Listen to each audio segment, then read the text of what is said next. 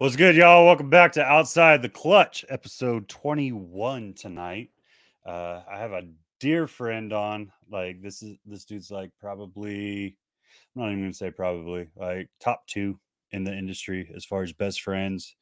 Uh, this he has to listen to me way more than he probably wants to on the phone and shit. But uh, what, what can I say? That's what best friends are for, right? Um, before we get to that, I just I want to say one thing. We uh for those that were paying attention to my Instagram, this isn't to throw shade, but it kind of weighs on my mind, right? Like we're trying to be professional here, we're trying to do our thing. Um if you're going to be a guest, be a damn guest. Don't uh don't like straight just not respond cuz that's some horse shit. Um I'm yeah, I'm gonna leave it at that because I just feel that way. Brandon was Brandon, I love you, bro. I'm so glad that you came on here. Um, he was nice enough to take the spot because I was really, really ticked off and was like, man, this is some crap.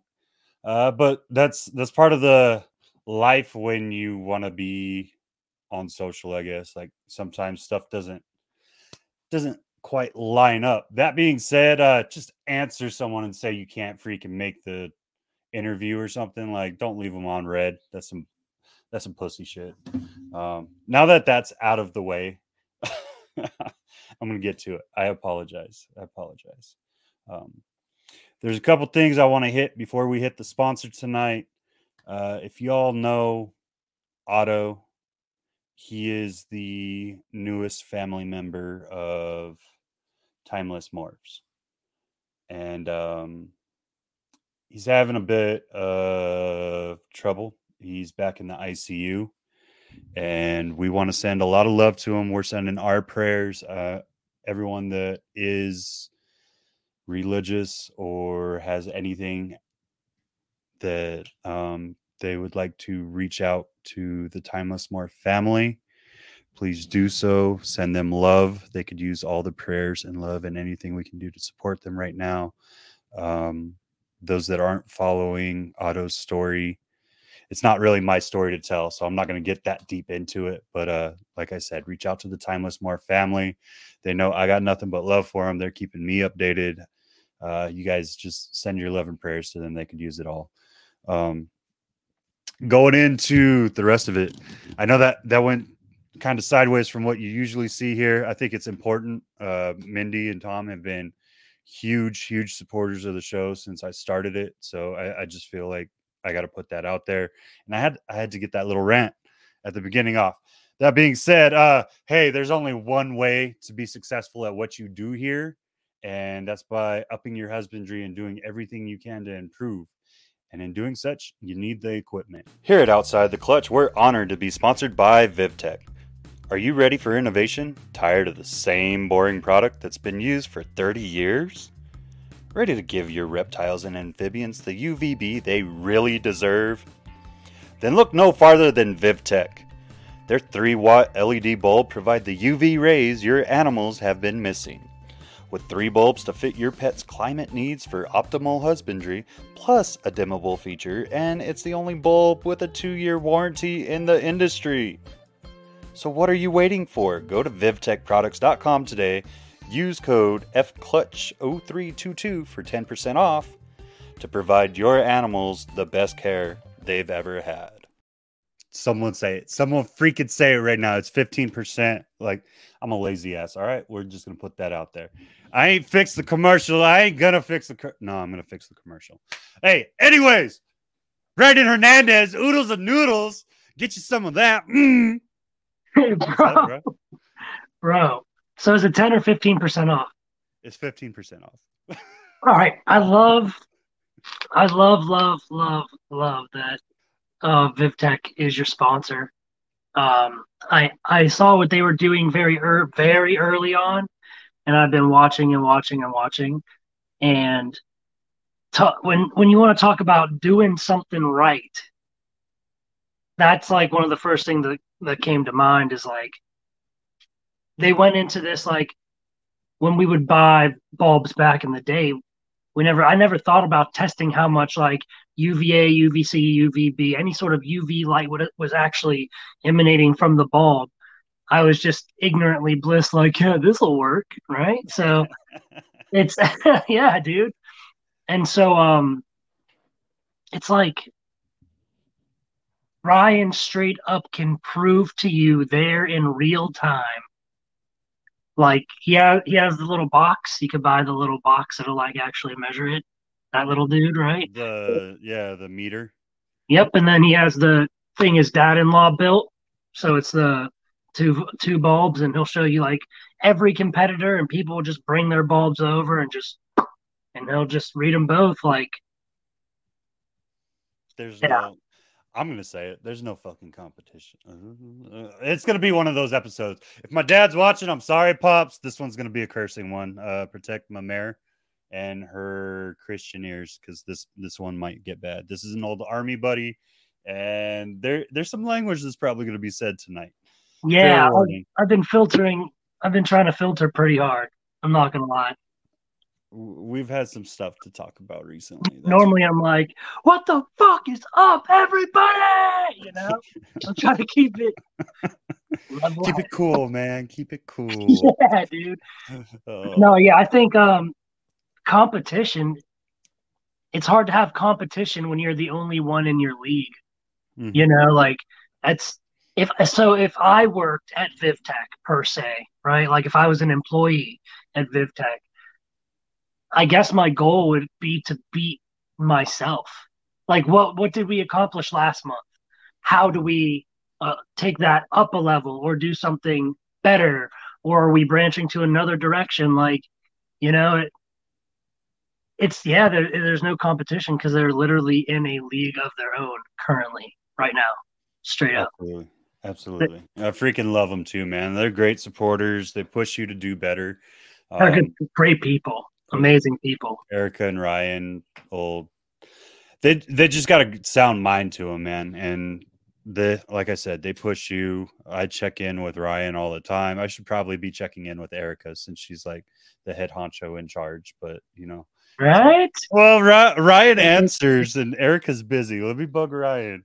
Well, he's a, he's but, uh, in California right now. Yeah, yeah, he's at the Super Show right now. Man. Oh, that lucky, lucky motherfucker. Oh, we'll be there soon, bro. We'll be there soon. I know. That was actually the first shows I ever. Well, take that back. So I can't remember where the first show I ever went to was because I went in high school to one with uh, Kim Paws. I have no idea where it was. And then after that, the first shows that we went to were the super shows, and then we started the NARBC circuit. So um, it's freaking amazing shows, man. Like you you have to have like people like us, you kind of have to be in your right mindset again though to go to those shows because it's just so crowded. Like you talk about NARBCs, the super show gets crowded like Tinley does, man. And if you're not ready, it'll it'll uh take you over real quick. Super oh, super show auctions. lady. super show auctions, uh you see some crazy money fly around at Super Show auctions, and I particularly like Super Shows for picking up um, other species more in the colubrid family. Like I'm a big Boiga guy. I'm on this Boiga kick. I'm gonna be on this Boiga kick for the rest of my life probably. I just can't. Like I'm still breeding ball pythons. I'm always looking at ball pythons, but man, if I'm in bed at night and I just finished reading my whatever book I'm on or whatever, I just start looking at Boigas. I just can't I can't stop looking at fucking Boigas, man. And so I know in the Super Show, I already saw everyone posting everything. They have some beautiful uh, there. I saw, of course, Melanotas and your D dendros are pretty pretty common there. Um, I didn't see any of the, you know, any crazy divergence or Cy- Cyanea is what I'm really stuck on because it's oh, having. you want the. Looks like a green mamba yeah. without having a the risk of having a green mamba. I wonder, can I look at the chat this way? You should be able to see the comments. Yeah. Oh yeah, there we go. Um, nice. So I I feel you too, and like when they morph over, because they start with a little green head, man, and then they go to what they are, and it's it's a wicked looking animal. Freaking. They're yeah, they're they're poly when they go through their their polymorphic polymorphosis. yeah polymorphic change. It's real crazy. The the divergence, especially the divergence is like literally a snake you get that looks nothing like it does as an adult. You know, you you have what's essentially almost looks like a regular dendro with a different color head. And then at the end, it's like a bright blue snake with thin black lines and then a solid gold ring all the way down. And I'm just like, oh, man, and they're so cool. And then um, in the melanotas, the melanotas have the most like actual mutations. You have your T negative and T positive albinos. Um, at the last, not the last Arlington, but the one before that, someone was selling axanthic dendros, axanthic dendrophilias. Um, so there's a few mutations. Hmm. But man, dude, I just I'm on this Boiga kick, bro, and I just can't get off this motherfucking Boiga kick, bro. It's it's killing me. I'm real obsessed with it right now.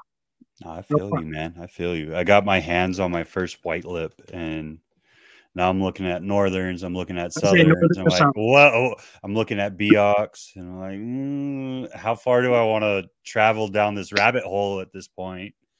And luckily, we're like we're in the middle of coming up in life, right? And being like, well, we're about to move.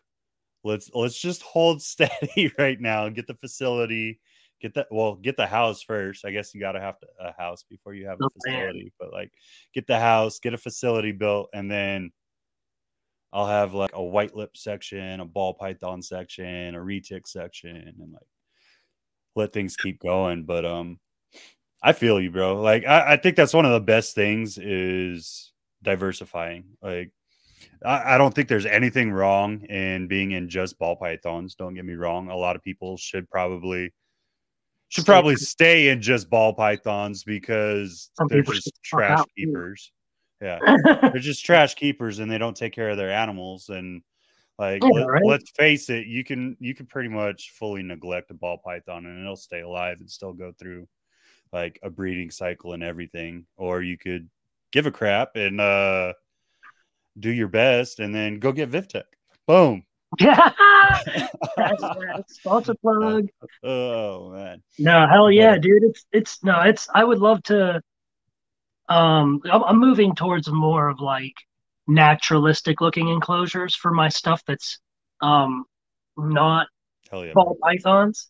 So I'm probably only going to breed ball pythons and then a few Boiga, maybe just literally like a few melanotomorphs and then divergence, of course.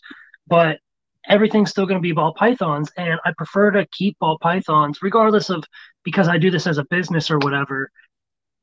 Keeping a snake like this allows you to really tweak and control a lot of everything. You know, a fresh tub does so much for that snake, that heavy reset. People are always like, I can't get my snake to eat. I've tried feeding them clean. I'm like, yo, just move them up a level and then take your good eaters and move them down. And then everything's on clockwork again. They're like, Psh, and I'm like, Ugh. yeah, man. So I, it's it's good if you're breeding it to be able to manipulate the conditions.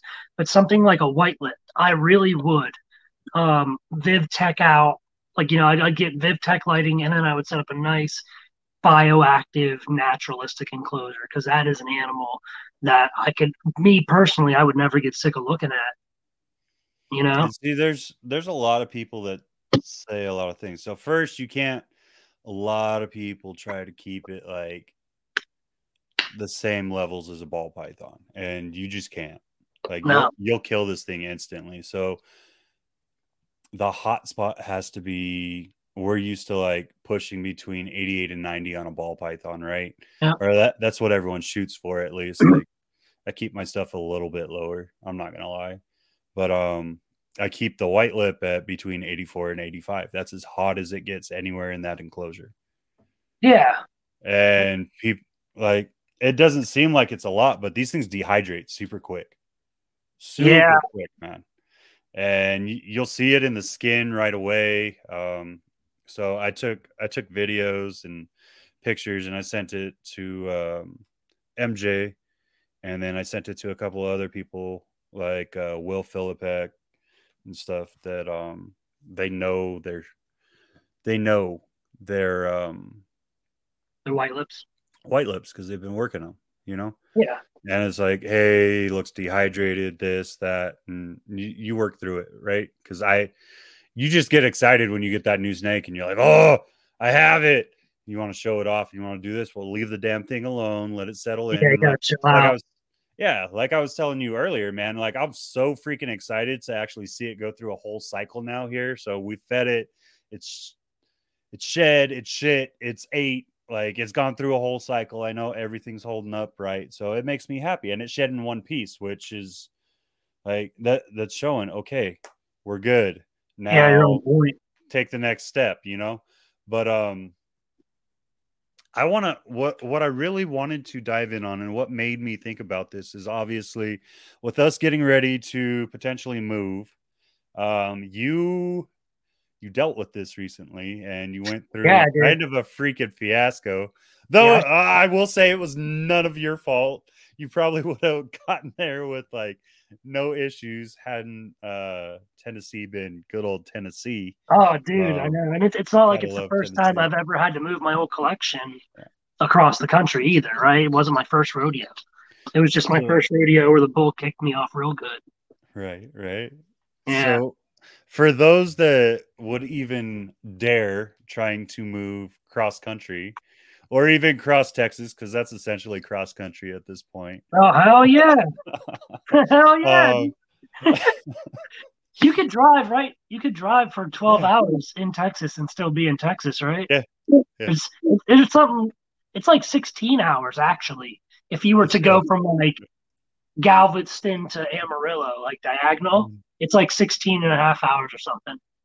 Yeah. So what what are some of the things that you would bring up to those that have never done it before? Like how would you prep? Would you look at like moving the collection or like so here's here, before I let you take off cuz I'm going to let you do your thing. Um here's my thoughts, right? Do I one do I find a place with family and just keep them there? Because obviously you got to wait for closing and all that. And I'm going to have to sell this house before I can close on another house. So there's a potential we're stuck in an apartment for like six months or something like that, right? I'm not yeah. going to be able to keep all these animals in that. Um, or do you find another breeder close by that you feel like you could trust and drop it off with them and take that chance? And what do you or do you just suck it up and like hope that the apartment complex doesn't find out? Okay. You know what i mean? So so on the we're, we're going to start on the apartment note.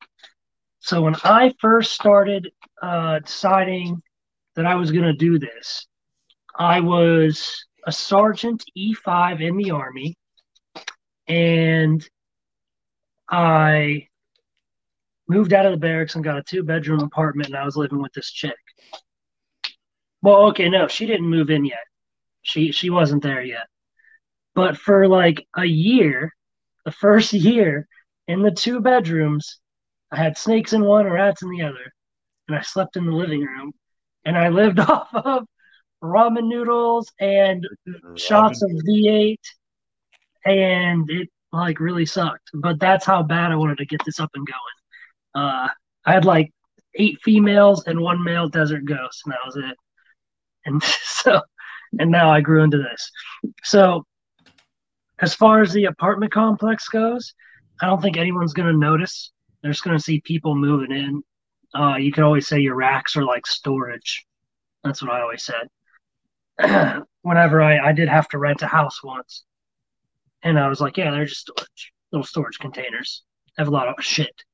So, as far as moving, literally, literally, there's shit. Yeah, literally. I'll let you clean it all. So, as far as moving, all right, for prep work, you're gonna need to start just buying up pillowcases and pillowcases and pillowcases and pillowcases and zip ties and sharpies and heat packs or cold packs, whichever you know um, you're gonna have. I did it a different way, even than that. You're going to want to get a shit ton of, uh, this is what I use. They are long pl- as a matter of fact, I'll get one. There's one like 10 feet from me. Look at this guy. Look at this guy. Walking off stage. This is what I keep. Like, this is my tub for my extra thermostats. Right? Have a shit ton of extra thermostats and stuff. But these are probably like six inches tall. This is like the size of a, a little bigger than an FB70 tub. Right.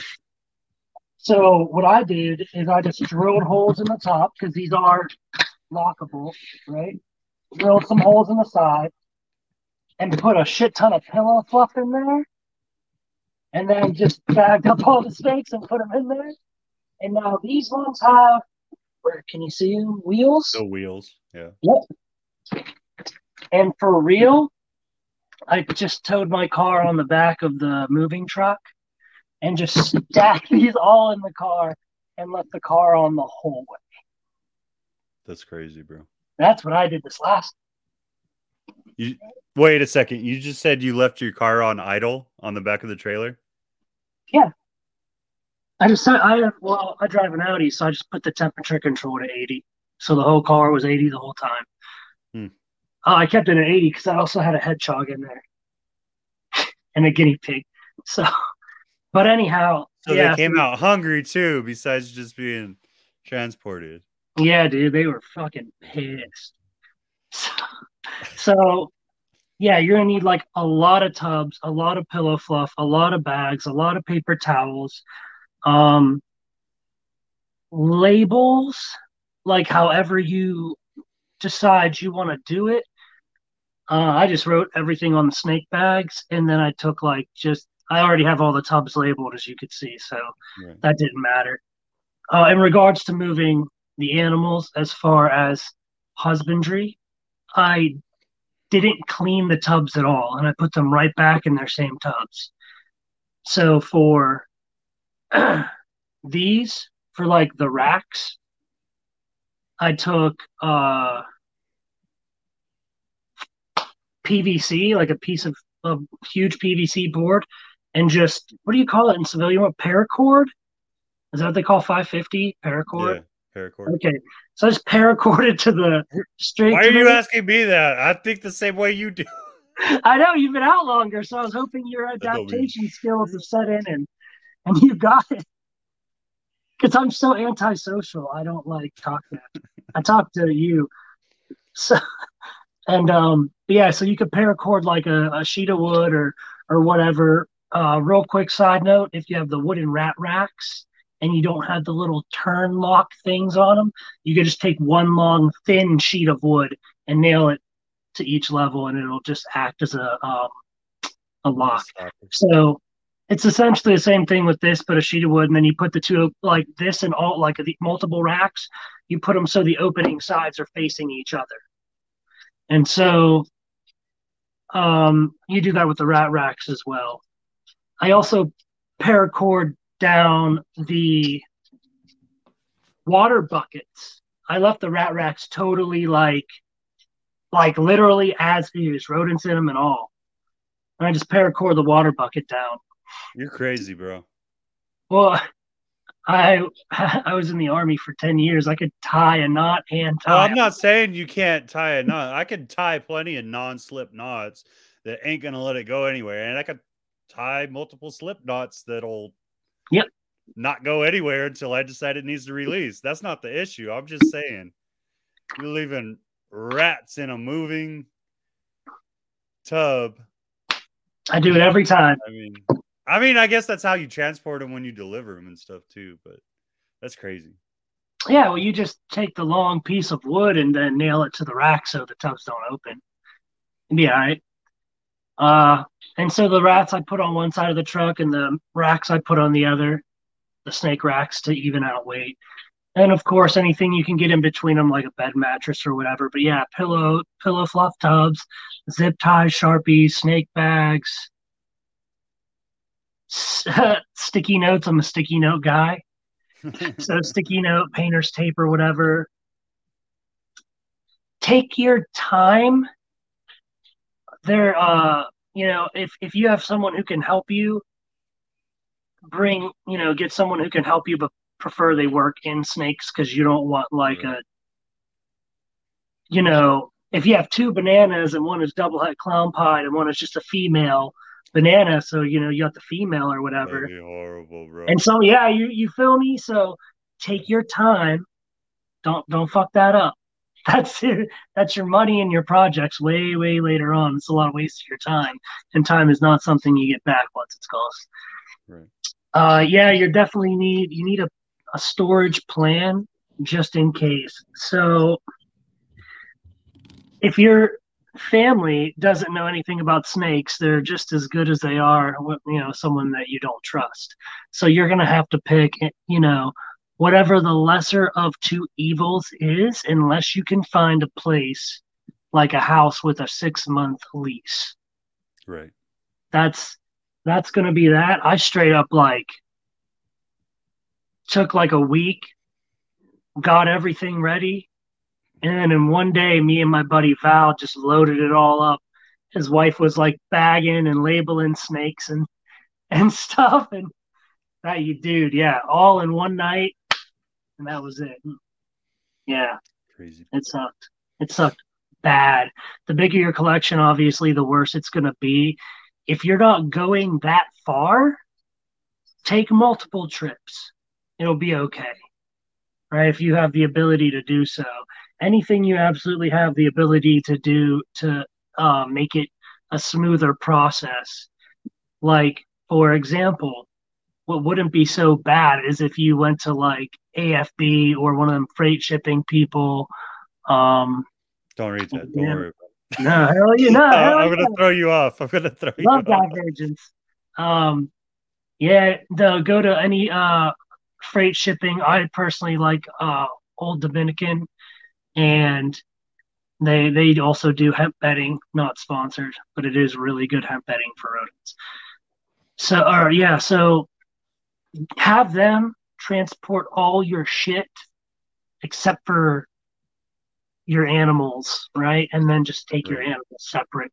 Rent a sprinter van or whatever you would need, and if you have the ability to do so, if your collection is small, you know, I had like 220 snakes, and it took me That's a lot. probably like mm, 88 to 90 straight hours without stopping. But that was my whole life, not Right. just the collection. Right. That's the collection plus my whole life, going from Oklahoma to Tennessee. So about 50% of the US almost. Mm. And I did it all straight, nonstop. So it, it sucks. It sucks bad. But the more people you have to help, the easier it'll be. So if you have family that can help, have them do everything while you do the collection. You need to hyper focus on that because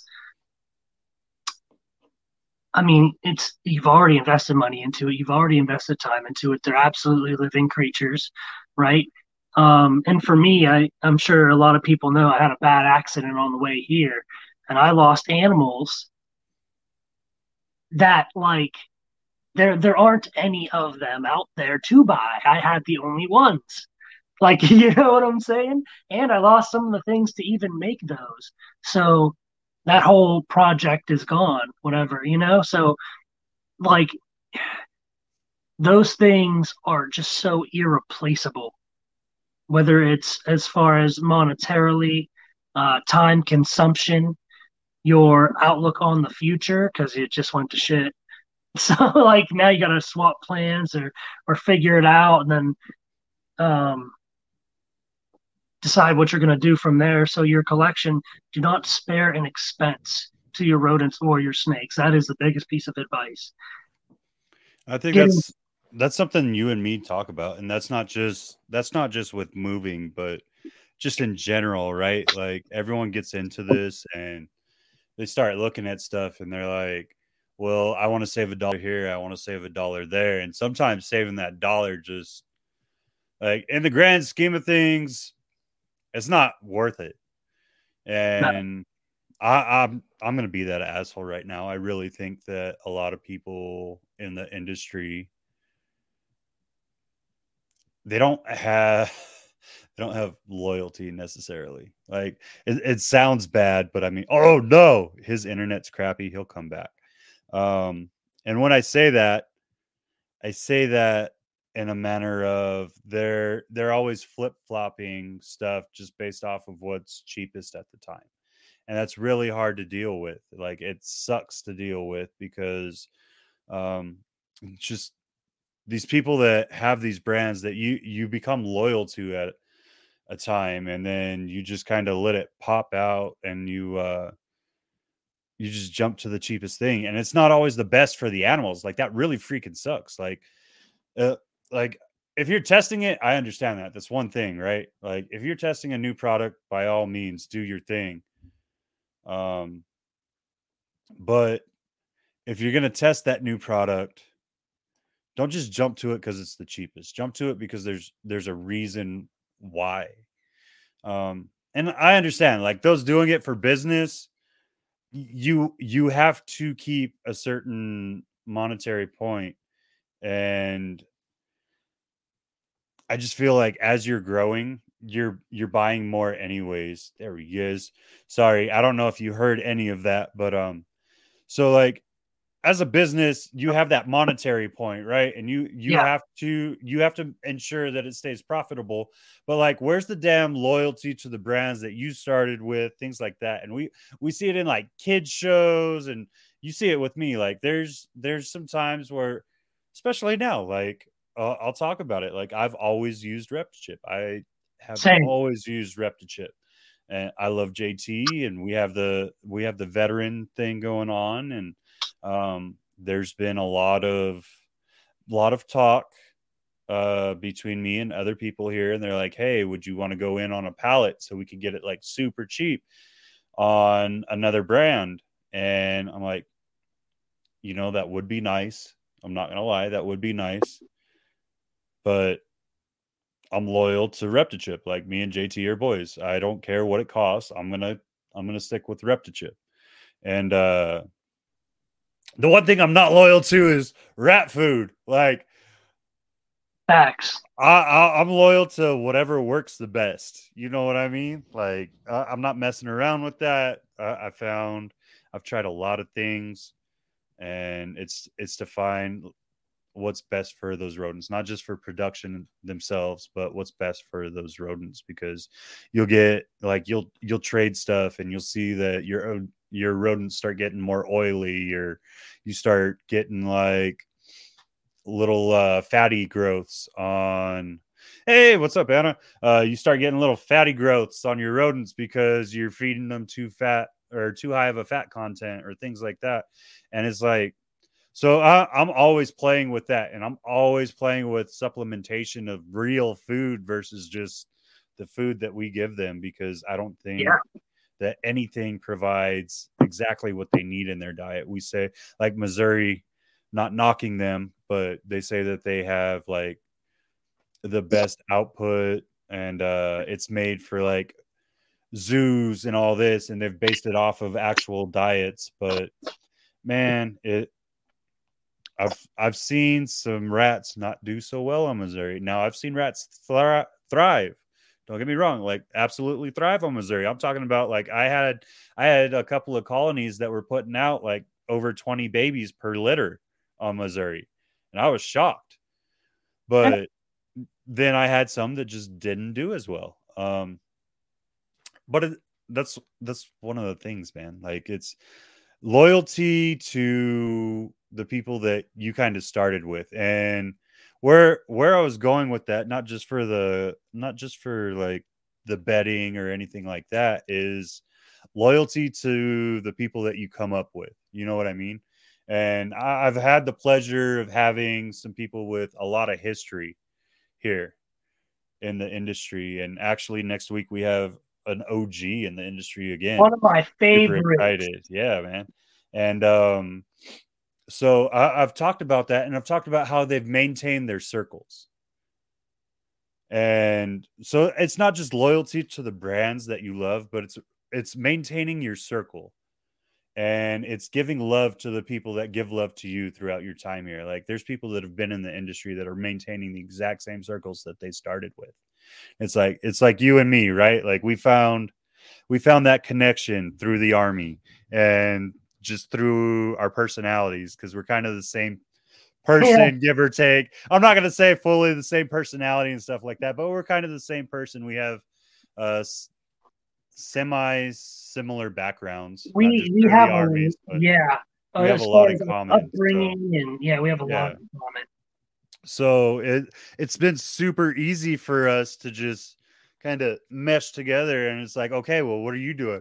Well let's let's work our projects. And that's one of the things that we talked about. We were like dude we, we know we could trust each other so you you had your hardships. I'm trying to grow to the point where i could turn this into a full-time business.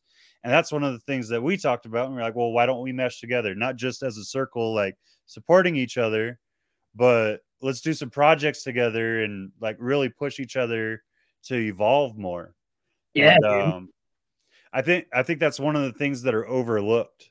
And so you've you've actually had the opportunity to partner with a couple of people. What's what's some of the things that you look at when you're looking at a partner or like someone to do projects with? And what what pushes you to do said projects? You know what i mean? Okay. So in a partner it's it's really that it's oh man that is, boom getting you getting you tractor supply cat food mixed yeah dude sunflower seed. Yeah, hundred. So, man, with road, dude. No, I'll, I'll answer that question in a second. But I have a shit ton of pear and apple trees on my property. And yesterday and today, I've been just picking pears and apples and just throwing them in them tubs. Not a lot, like one, you know, one per tub. And then, you know, they're smaller than what you buy at stores because they're not pumped full of hormones and shit. And man, them them fucking rats tear that shit up. They tear that shit up. And I, I feed them doggy bag like a motherfucker. so, so, um, I don't want to. If you want to bring that up, do it. Do it. Let's do it. Let's run this, bro. Let's run this. Well, All right. So I want to answer your first question with, with, with, the partner, the partner question. That's that's really important. I have partnered with a couple people. Um, Liz was a the a big one for sure. Liz and, and I um we started talking because she didn't have much desert ghost and I had a shit ton of it. And I didn't have any monarch and she had a decent amount of it. And she's selling me on the monarch and the KRG and I'm showing her desert ghost and other uh like harlequin combo shit. And we were like, well, if you want into that and I wanted this, we'll we'll just trade each other for monetary value. And and so that's like a step one. Denny Martinez from Royal Serpents Exotics. I have some snakes from him and he has some snakes from me. It's a good buddy of mine. Um, but like the the first thing is like, man, fuck, I just read this study today because I really like to study clinical psychology if you have 40 hours, 40 to 80 hours interacting with someone, you'll consider them an acquaintance. If you have like 100 to 150 hours, you consider them a friend. 150 to 200 is a good friend. And then like above 200 is like your best friend. And so I recommend first and foremost having at least 500 hours of interaction with this person that you're going to partner with. All right, straight up. like, because man, you don't know someone until you've lived with them for two to three years. That is a fact. I and mean, so, I mean, you basically have. I keep you for like two hours every Saturday. Yeah, right. And so, so basically, know this person and and know them not in the snake industry. You want to know like what's uh so things that are important to you, your core values. So if one of your core values is family, how does this person uphold their family? If one of your core values is how does this uh, carrying yourself in what you consider or to be a respectful manner does this person do that as well? And so your personalities need to mesh first. Nextly you guys need to have similar taste as well 50% similar taste 50% opposing taste. Because you need to be like okay well let's take this in this direction but look at this over here and then eventually you guys find this weird common middle ground that neither Bro, this, one of you this wasn't a study. This was our conversation yesterday. I know, but I read the study today, literally like six hours ago. yeah, I was curious because for those this literally sounds like our damn conversation. I know, right? I'm like sort of adopted. Like my best friend Kyle, his family took me in when I was a kid or whatever. Great people, and I call them my family. But I was curious on um, someone like me who has a very uh, traumatic childhood. How would many hours or how much time would it take psychologically for me to earn things like trust and look at things like family? Like when do I look at Kyle's mom like my mom? Is it going to be a profound event that occurred, or is it going to be small, consistent events that occur?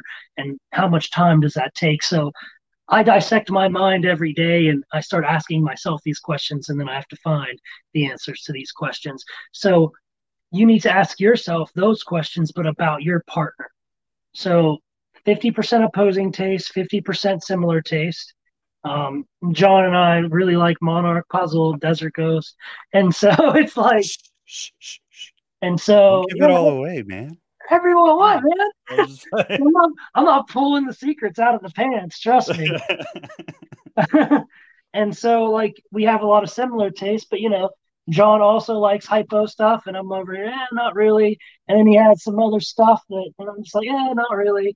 And then um but I, I have stuff where he's like, no, I don't like that either. Like hide stuff. And so but it's good. It's good to have that um you need a little bit of conflict, not in a bad way. Uh nextly, 100%. and this is this is like so so so so this is like the most important thing because this will even dictate if they screw you over or not really at the end of the day so no one's going to care more about your career than you do your partner needs to care just as much about your success as they do about theirs it needs to be literally that equivalent.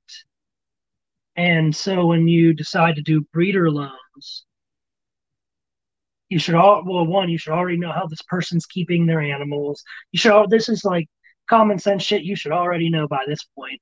When you decide to go into the breeder loan, you have to be like, all right, you have to be transparent about your collection. I'm definitely not to most people. Uh, you know, but Jon knows a lot of what I have and and so I know a lot about what he has.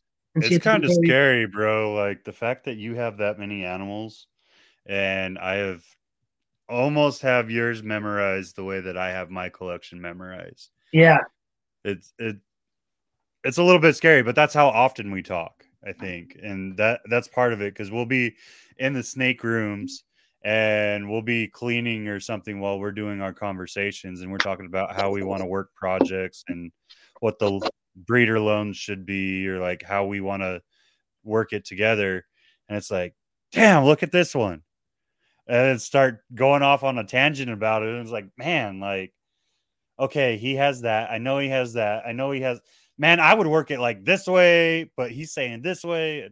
It yeah i mean your damn collection keeps me up at night as much as my damn collection does. Dude, I like the first thing I can never like, especially oh when I cut some eggs yeah, or something. And I when I set up the hatchlings, for as soon as I wake up, that's like what I want to do. I want to go and I just want to look at them. Yeah, I just want to see if they're doing good, see how they're coming out. I had some crazy lace shit a couple days ago, and almost all of them have ringers, which is wild because there's no pied or anything like that in the in the pairing. No possible het stuff even. There is a there might be a dinker in that pairing floating around. I'm, I'm trying to figure it out still, but Mm. yeah, it's it's just I don't know. It's so exciting. You I wonder to- if that derived because a lot of people pushed lace into recessives right away. So I wonder if maybe that lace derived from a pos het somewhere and it you you may have just hit the gold mine with it hitting something, man. I don't know. That's weird. Well, that lace went to this. Okay, so the lace is a 2017 uh, yellow belly lace. I bought him as a proven breeder. Now the female is a single gene spot nose that looks so fucking weird. It looks like something else. Uh, it's definitely spot nose because it has the it has a spot nose head stamp. Uh, I put the funny thing on my story of the head stamp of the one of the laces, and it looked like a, a face or whatever. Mm-hmm. Is this it? Yeah, right. Dude, this thing came out so wild. Whoa. That's crazy, bro. And the flames are just so red. Right, Anna?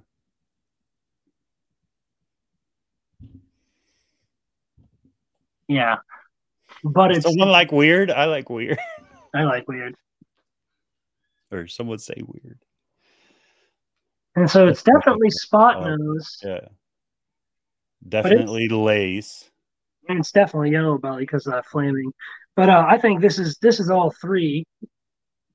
But man, the the spot nose that this came from just doesn't look right, and not in a bad way.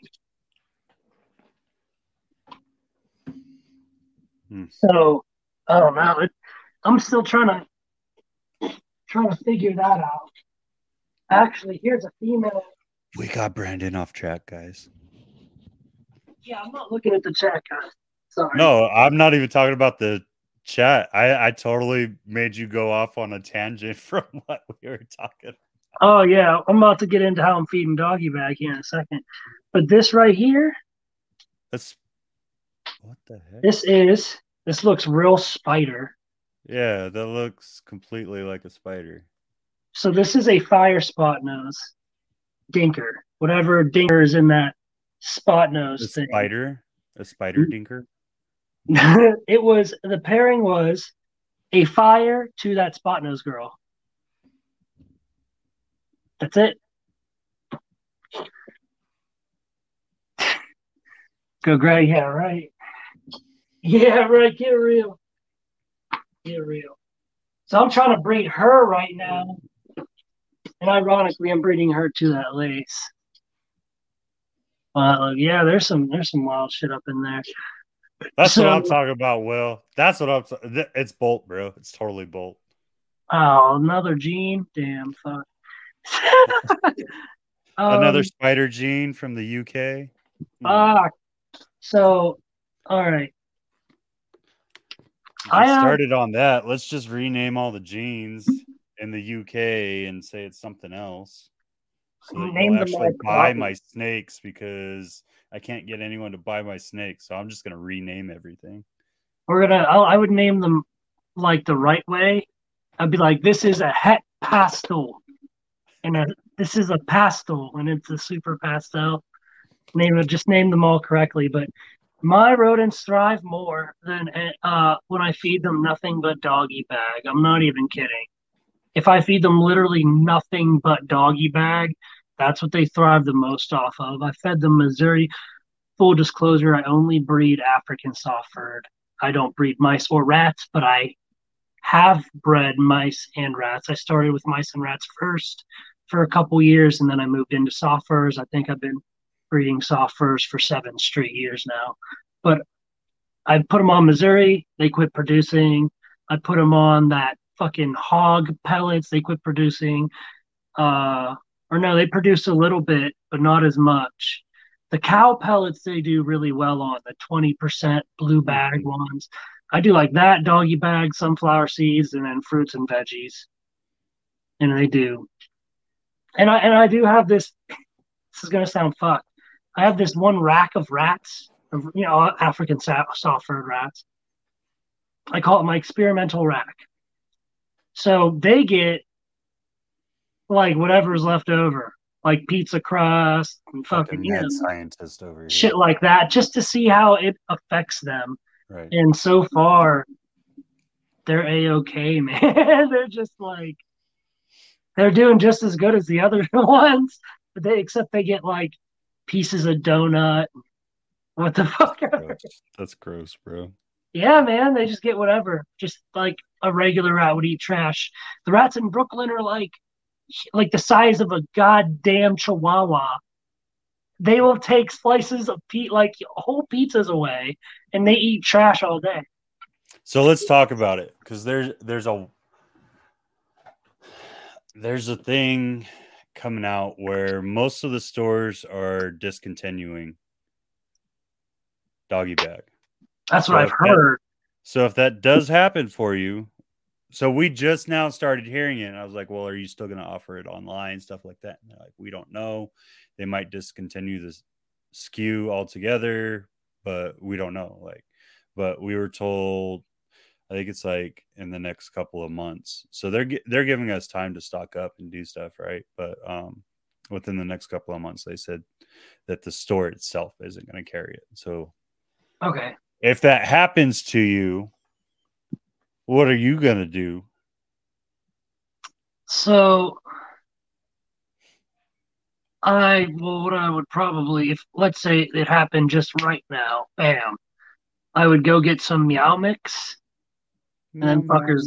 Yeah, the little ones. oh no, I'm gonna get copyright strike for figuring. the ones. The, no, you didn't finish. You didn't finish the song. It's okay. It, they're shaped like little X's, and they'll they'll tide the rats over for like a week or so until I decide what I'm gonna do, and then from there, um, I would try this stuff. Oh, fuck a duck. I can't remember what it's called there's a place in Tennessee called Co-op, C O space O P. I don't know if they're all over the place. I've only ever seen them here. They're kind of like a tractor supply. Right. And they have this one food. Brian Carter feeds it to his ASFs, and it like smells good. Like it smells like apples and shit, and it's like amazing. And I would love to try it, but the closest co-op is way far away because I lived in bumfucked Egypt, and I they don't carry it. I have to like pay for the pallet to get delivered there. So, so I'm, I'm gonna I'm gonna hit this real quick. So Will's talking about Retriever. So Retriever's the other brand of Tractor Supply. I don't know if anyone's looked into this as far as dog food.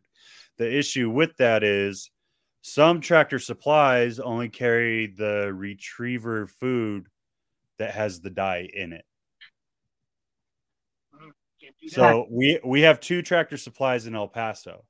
Now I could drive to the one that's almost 40 minutes away and over the mountain and get the retriever brand that doesn't have dye in it. But if I go to the one that's only 25 minutes away, because it's such a huge difference, right? I could get the one that only has dye in it.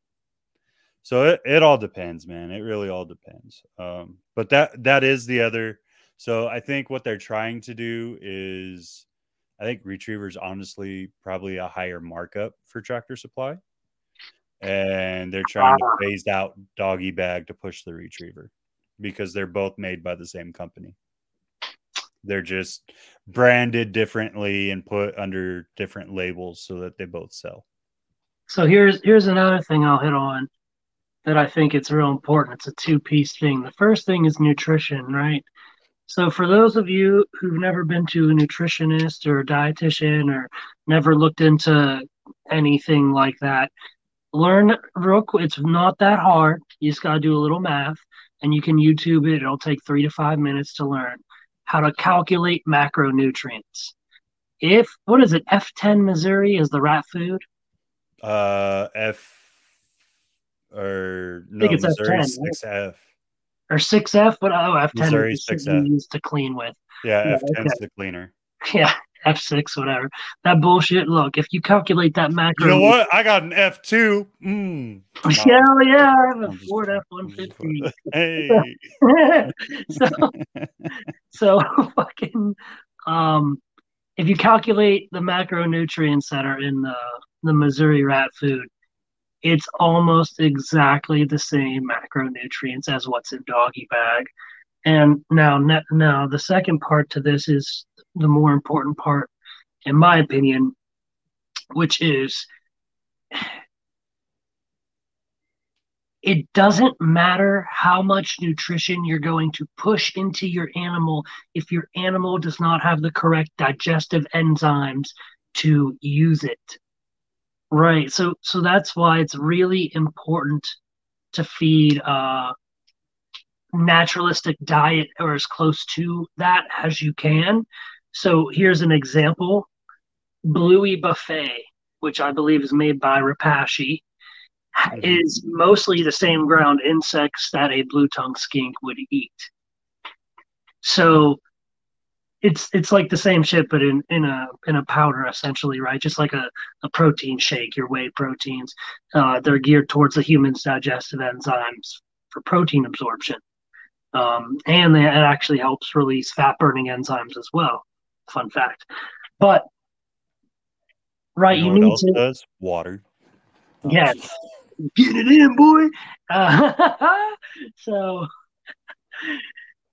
fucking uh, yeah, fist bumping. That's what I'm talking about. Going cross country skiing. yeah, boy. So, so it's important. Look who just got promoted. That's where the scuffs on your knee pads came from. knee pad rangers. So they you it's important to know your realistic diet or your naturalistic diet of, of what you're trying to feed. Uh, something that I'm gonna try to start doing with my ASS is implementing uh, insects and nuts. So uh, my girlfriend breeds a, a shit ton of insects, and so once we get to the point where she's overran, we're just gonna freeze them. Freeze them. I'm gonna freeze them so they don't get out. right? Freeze them, and then uh, I'm gonna try feeding them as well as uh, I'm gonna I'm gonna look into the types of nuts and nuts and things like that before I go ahead and try that. It would basically just be a sunflower seed substitute, which I already do Right, right. with ASF. They have a they're a multi mammate, so they have a uh, a six percent higher metabolic rate to begin with. So if you were to keep it on some light wood flake bedding when it's about time to change that bedding, if you put your hand on the bottom of the tub, it's going to be really warm. It's going to be really hot. They have also the higher core temperature, and so they they need a higher amount of protein. And how that protein is received is very important because if they're insectivorous, there's actually a second part of their stomach that's made to break down chitin. Chitin is like what insects are made out of, essentially. And so it's you you really need to look into into it as a whole, sort of like how Ryan McVeigh looked into how the sun works when he was making Vivtech balls. So go get you some Vivtech. Drop three. I'm not sponsored, but I do love them and I support them like a metric fuck ton for real. And so I don't know what it is about the doggy bag and, and what makes the difference between my rodents on the doggy bag as well, or as opposed to my rodents on the Mazuri, because it was literally night and day. They didn't do shit on Mazuri and they thrive on doggy bag. I do know that they don't like change. That's a Mhm. big thing. So it's like, fuck, man. Oh, and a good partner, make sure they breed a lot of rodents. That's pretty important. That, that's very important to make sure the rats aren't sick, because that shit'll get your snake killed oh, too. man. Oh, man. Yeah. So that's there's my there's my 2 Let's talk about that. Hell yeah. Let, let's talk about that, man. Like rat rat breeding. So we we've talked about the nutrition a little bit. And actually, if you guys didn't watch the first one, which I looked up today just to see because I was like, man, you're you're my first part two. You're the first guest that I've ever brought on twice. Cause I just I kind of love you. And Uh, you, It's been um it's been a year and six months to the day. So my now my now thing is you will have to be at least a year and six months before you can come on because I'm not freaking you out before. That that's a long time. 18 months. Holy Yeah. shit. Yeah, bro. It doesn't feel like it though. It doesn't feel like it at all. No, I, I feel like it's been a lot shorter. But um You did tell me though when you were bigger you wanted to have me back on, which is fucking hilarious. And I was so pumped when you asked Oh. me. I was like, "Fuck yeah, fuck yeah!" we're And then, and then they were they were flying the Dukes out around base, and I was like, "Fuck you guys!" And I had to drive all the way down to the hospital to get park in their parking lot. I in the middle of remember that. Yeah. We were like, oh, we're gonna do it. And oh, nope. And I just started talking, and then you just popped up again in your car and was like, well, we're gonna see where this goes. Yeah, dude, it would suck because they would like go out, and then I'd get some reception, and then, then they would fly back. It would drop. Right. Oh, I'm glad- I'm glad I live in the mountains. good. Oh. But yeah, But, rodent, um, rodent- rodent production, man. Like talking about keeping keeping uh your rodents healthy. Obviously, the diet's important, super important. I think a lot of people don't realize what moving air in a facility does for rodents. Um, a lot of people be like, "Well, I have ACs, so I can keep them at the proper temperature or whatever," but they don't. They don't take into the fact that they need that air movement and the a way to get the ammonia out. Like I, I still, I'm gonna, I'm gonna be honest. I'm not perfect, guys. I don't have an outlet fan. I do, however, have a giant ass garage that I keep all my snakes in with a two ton. Uh, what the hell? A mini split, a two ton mini split. That's what it's called. Yeah, that thing. There there. you go, mini split. And um, I have two industrial fans that can go through and air that whole thing out in about a minute and a half. So I go and I air it out multiple times a day, even if it's like 110 degrees outside. Guess what? Five minutes of airing it out isn't going to hurt those rodents. I also keep them in metal troughs on ice cold freaking concrete. So tell me that they're going to get too hot. But um yeah, man, so like airflow super super important. God, yeah. Um negating fleas and crap like that. And cuz a lot of people here and I'll say it like I I had an outbreak recently in one tub that had fleas and yeah, not going to happen. Not to happen. I had to take care of that real quick. Did Yeah, I I say never snake? had fleas. My wife just said I said snakes in the garage, not rats in the garage. The rats are in the garage, not the Yes, snake. you did say snakes. Obviously, the snakes. Why didn't you correct me? What a jerk, You're on a roll, man. I Yeah. don't wanna, you're Uh, on dude! My mind goes a thousand miles. You got me going. I'm like, really? fire, man. I want you to burn, baby, burn. but uh, yeah, man, like freaking. We we had to deal with fleas, and I ended up just calling it, and like, it sucks because you, you see that as wasted. Um, but I, I was doing the treatments that everyone said, and everyone was like, "Well, hit them with frontline or things like that." And I was like, "I'm not like if I hit, I understand it, and it's gonna get them away, but you're not gonna get that off the rat. Like No, it's gonna I- stay. It's gonna stay in the rat system for at least six months. So you go to feed it, you just fed your snake freaking poison.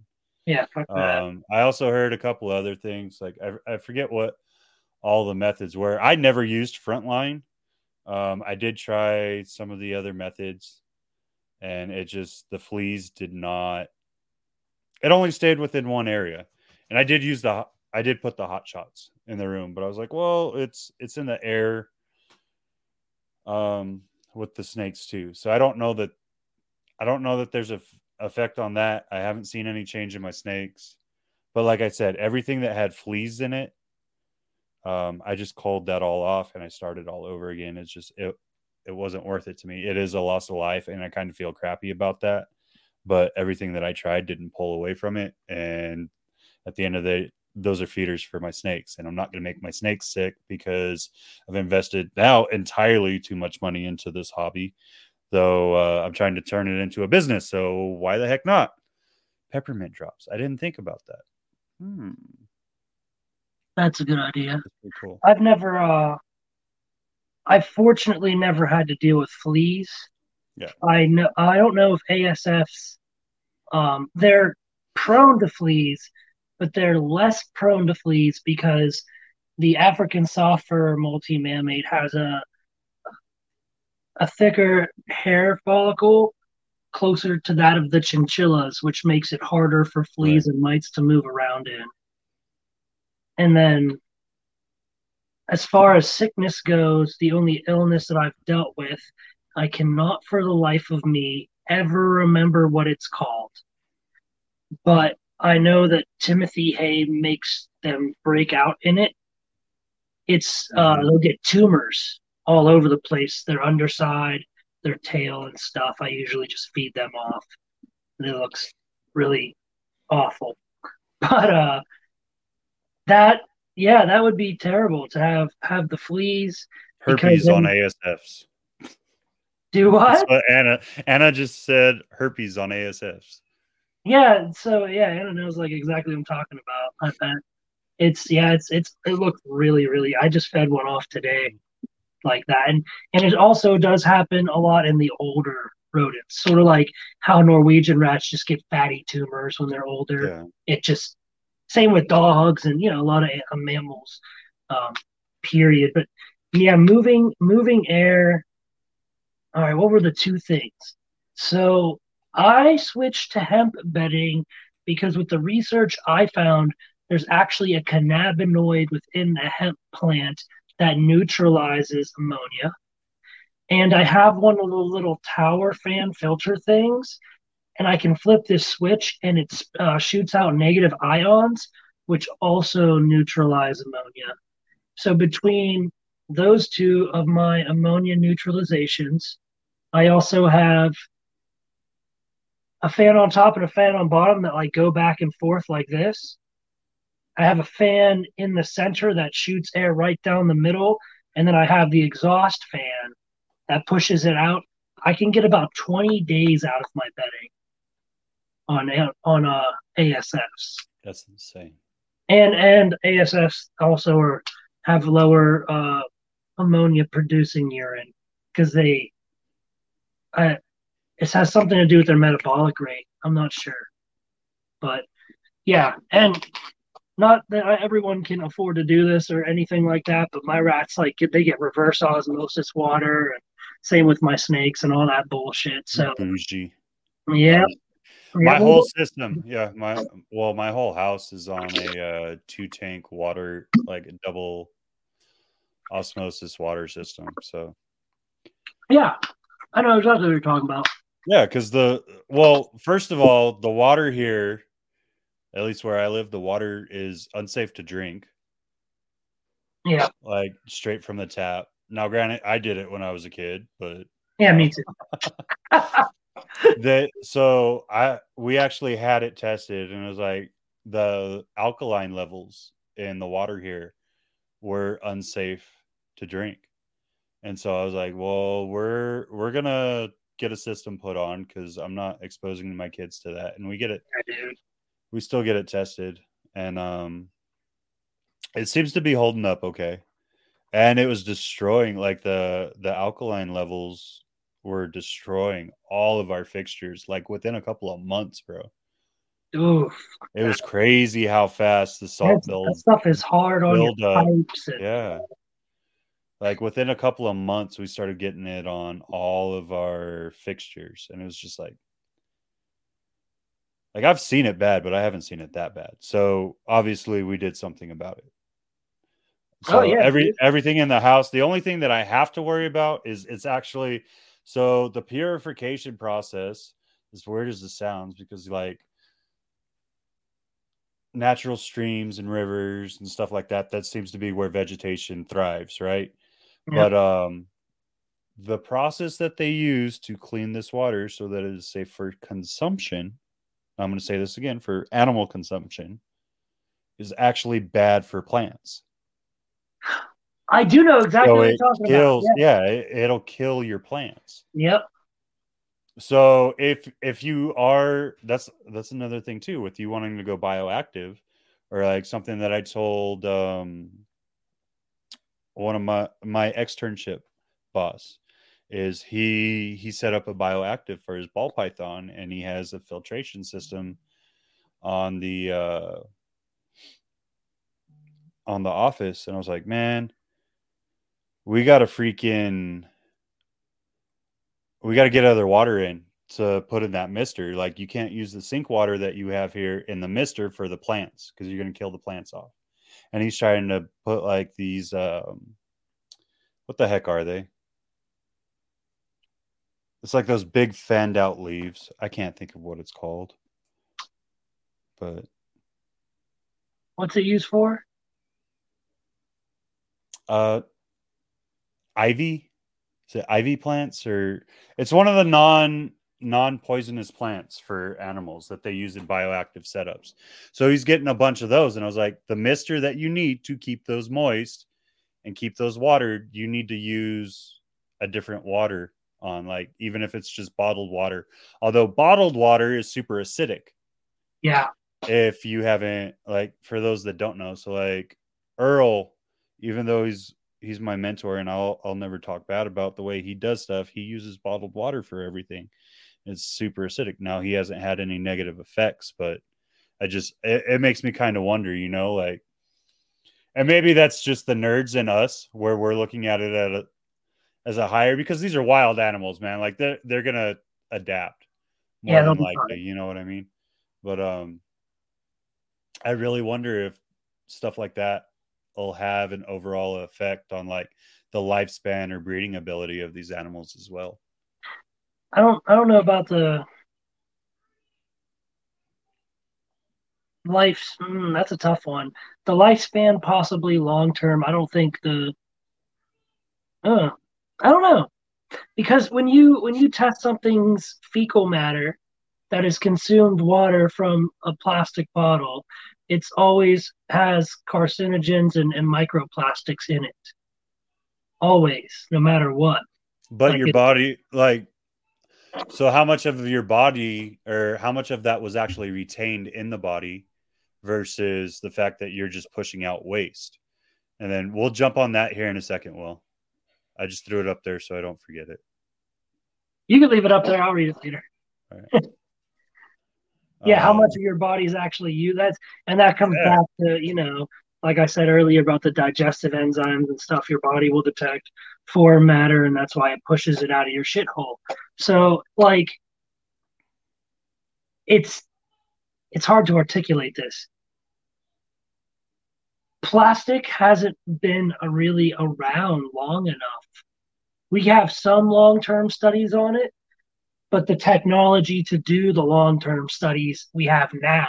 So we need the time to repass. But um, So here's what you do with that. And I'm I'm going to say this and a lot of people are going to get pissed off, but it's going to go back to our history, right? So the military if you guys don't know is not just a fighting force. we guinea pigs, son. The military is the guinea pigs for any social project and Medical. any t- medical testing that the US wants to see done.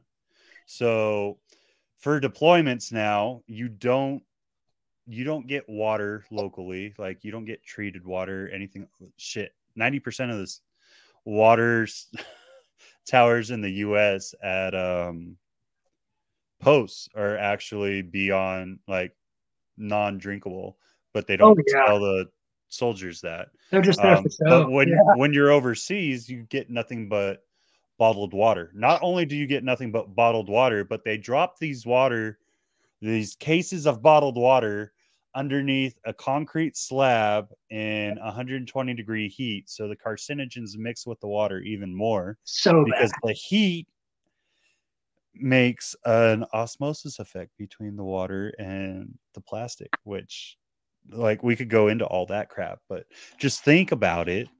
Um so yeah, so you're dealing with that and then you see a lot like like i said the studies essentially in front of our eyes look at how many veterans pop up with cancer in their 40s their 50s their 60s because they've had to do this for an extended period of time. But um yeah man. Rant box. I have the uh what do you call it? I'm on the list for the uh shit The where you had to burn burner? you had to burn the, the burn pits.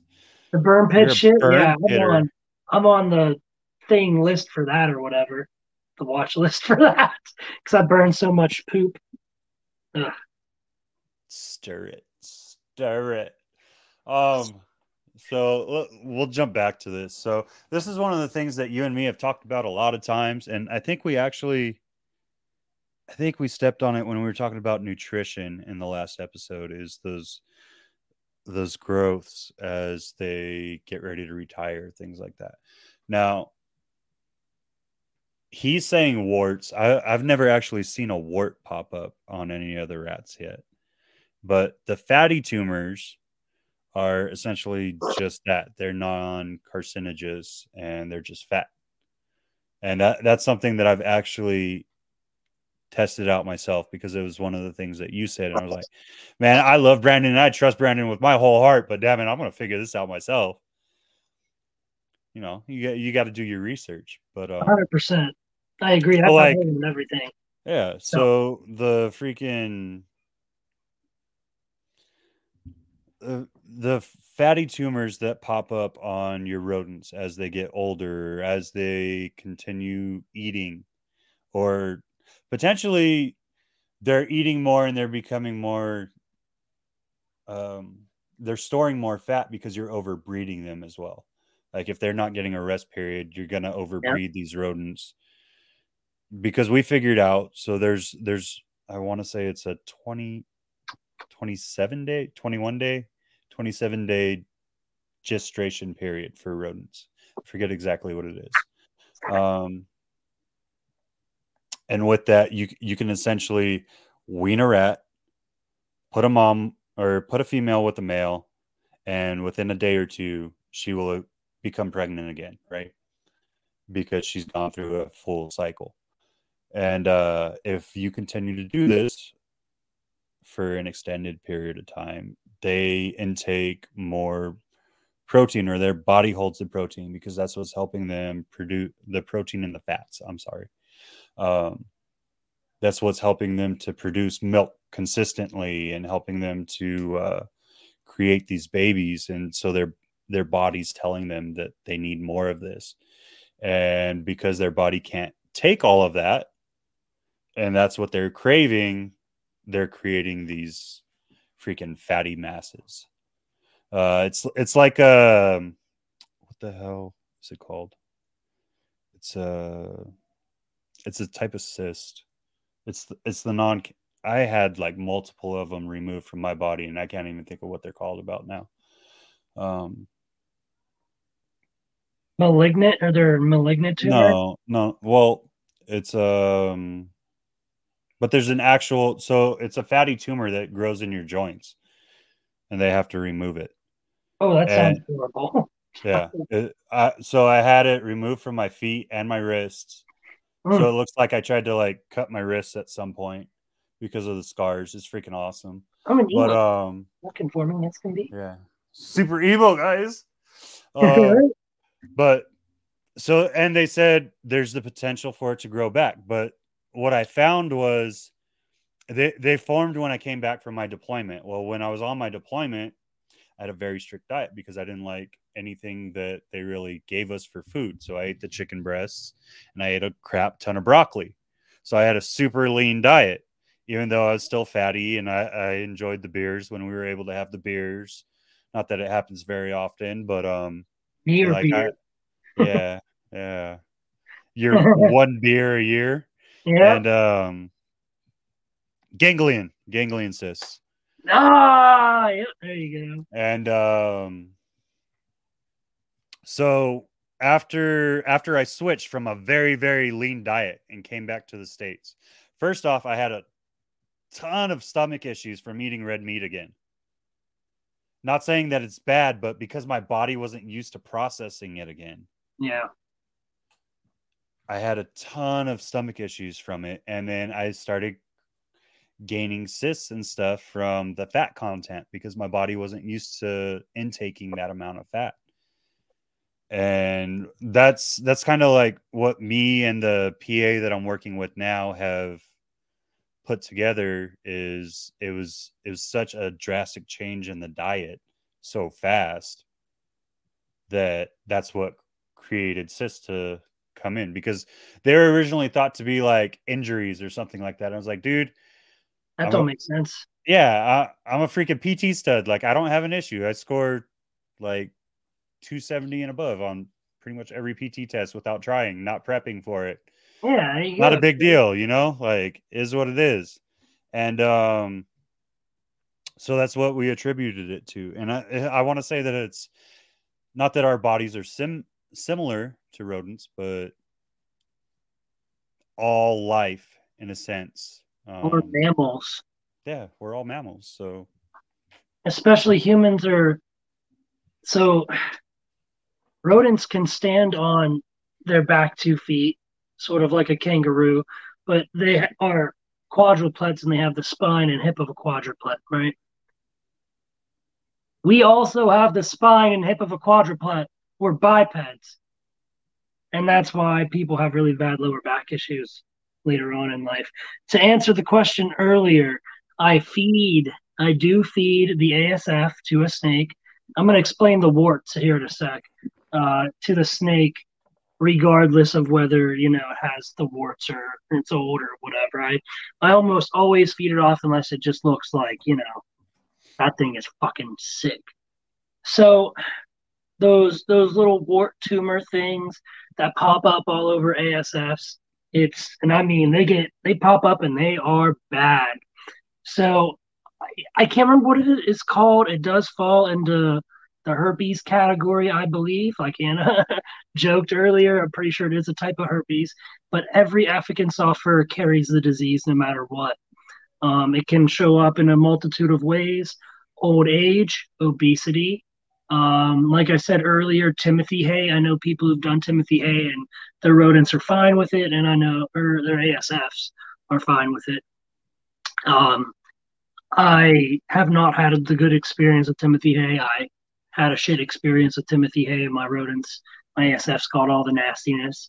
Um, but since they all carry it anyhow and it's dormant and it starts with a P, I cannot remember for the life of me what it is. I'm gonna have to look it up later. But I actually learned it. keep going. I'm going to find it. Okay. I actually learned it in an ASF uh, Facebook breeding group. I believe it's a disease It starts with a P, but it they all have it, sort of like how like everybody has herpes or whatever, but it's just you know all dormant and shit, and it's ultimately a skin disease. I know like it it affects them really bad because they can get it on the tear ducts of their eyes, their tails, and all that shit. So, but since they all have it already, I always feed it off, you know, because they're gonna get it. Not always, but when they get old, they they get it. Especially in the females, I notice it in the females, like particularly bad when they um when they get old.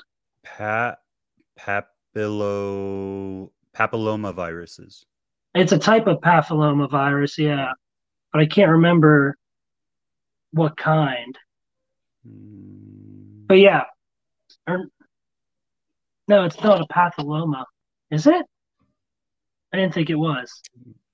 I thought it was skin related, papilloma, pap- which is also skin related, but that's viral. Or I guess this is viral. Yeah, no, that's it. Yeah, it says HPV. Yeah, that well, that's human papilloma virus. It should just be a. It's a type of papilloma. I just don't No, know. it says it's it's so the HPV biology.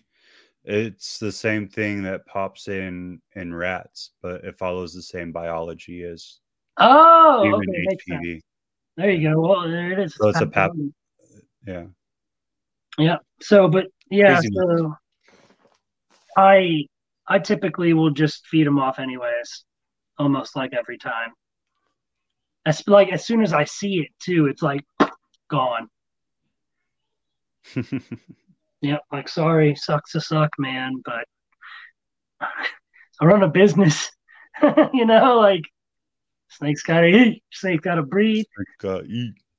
But yeah, that's so that's pretty much it for for my rodents is just no Timothy hay on hemp, moving air, filtered negative ions, RO water.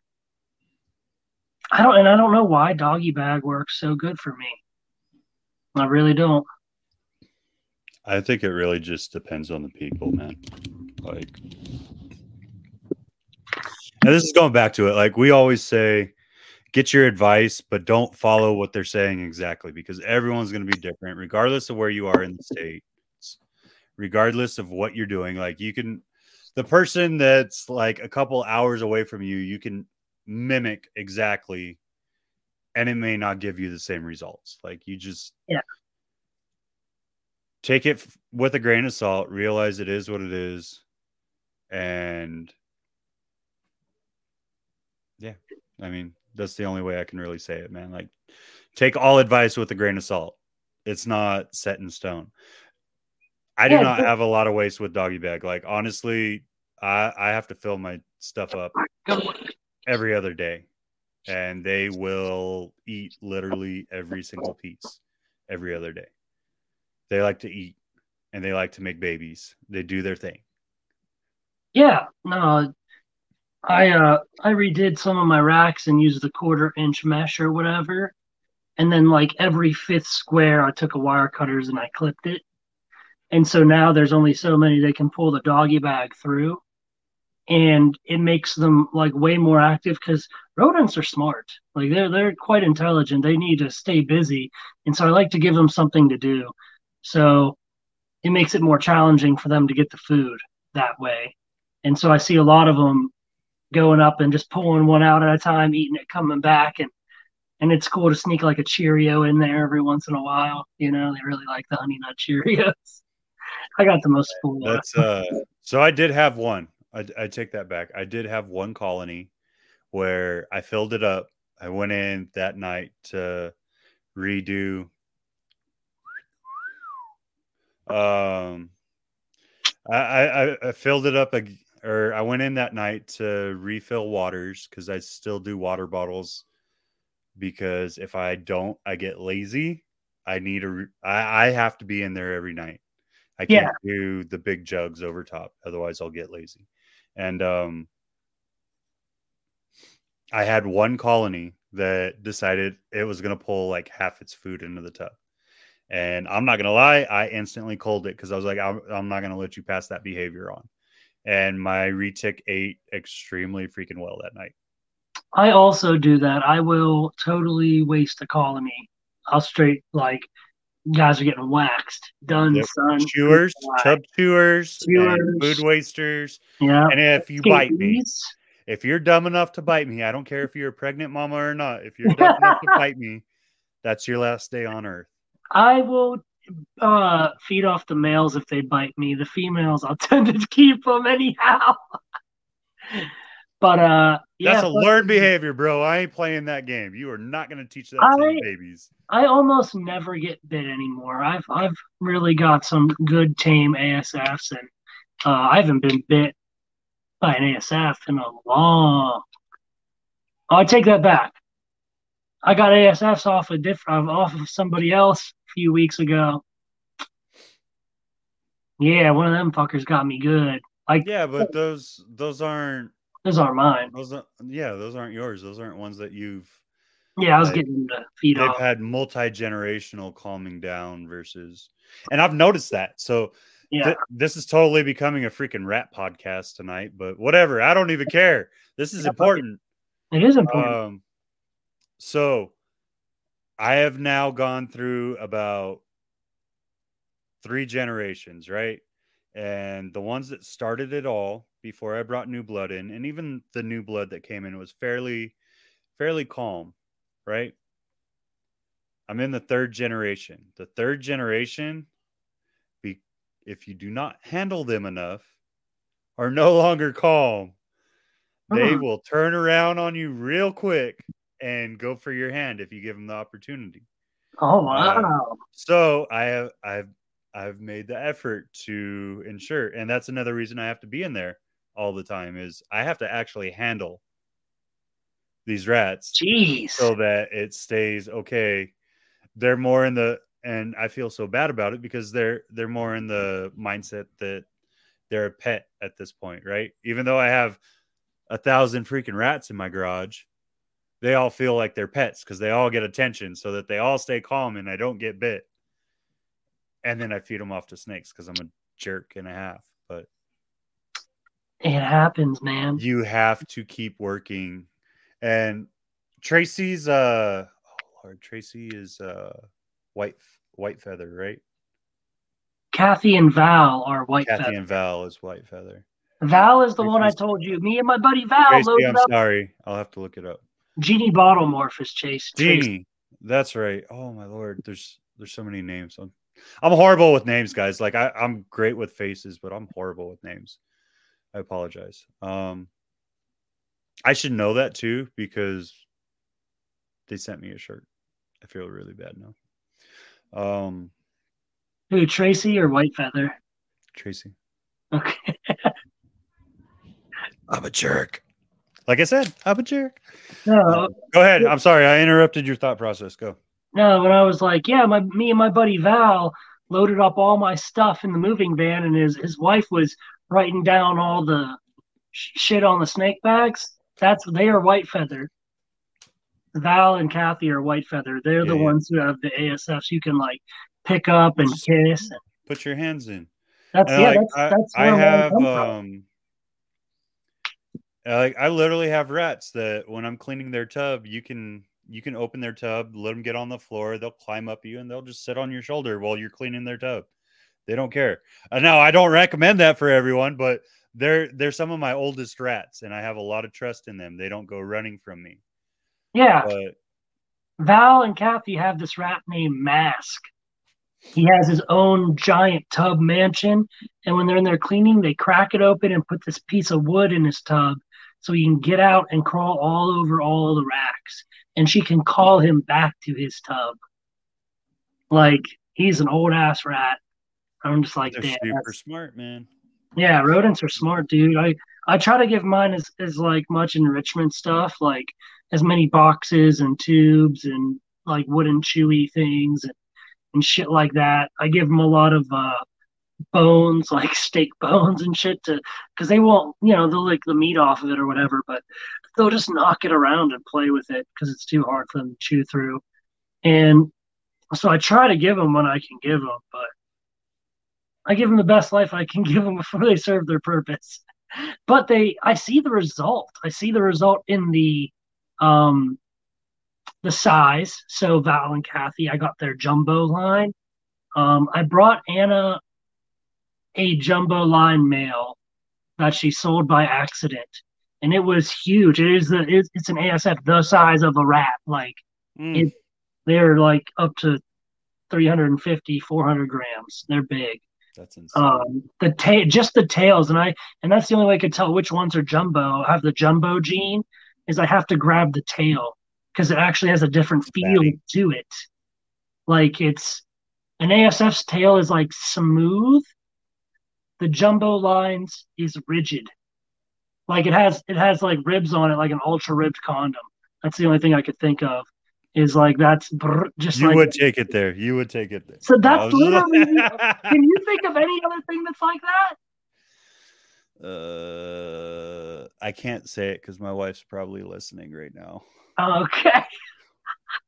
Anyhow, so that's how that's how I that's how I um distinguish the jumbo line. But yeah, through the the enrichment, the good water, the good bedding, keeping clean, moving air, low ammonia levels, like I see it in the reproduction and in the size and health overall of the ASFs. And then when I feed them to the snake, something I notice is like how a person like when we eat healthy and and shit like our skin is more clear our hair is shinier my snakes look better into adulthood like It's crazy. It's fucking crazy. I just can't I can't get over it, man.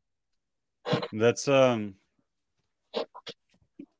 let's kind of bring it back circle like we, we went off to a huge tangent on rodents i'll let you show off some adult snakes while we're doing this but um talking about like going back to moving and this is something that we've talked about numerous times but i think it's it's something that's good to be brought up to the community is you oh. you were extremely worried that you had lost your season altogether.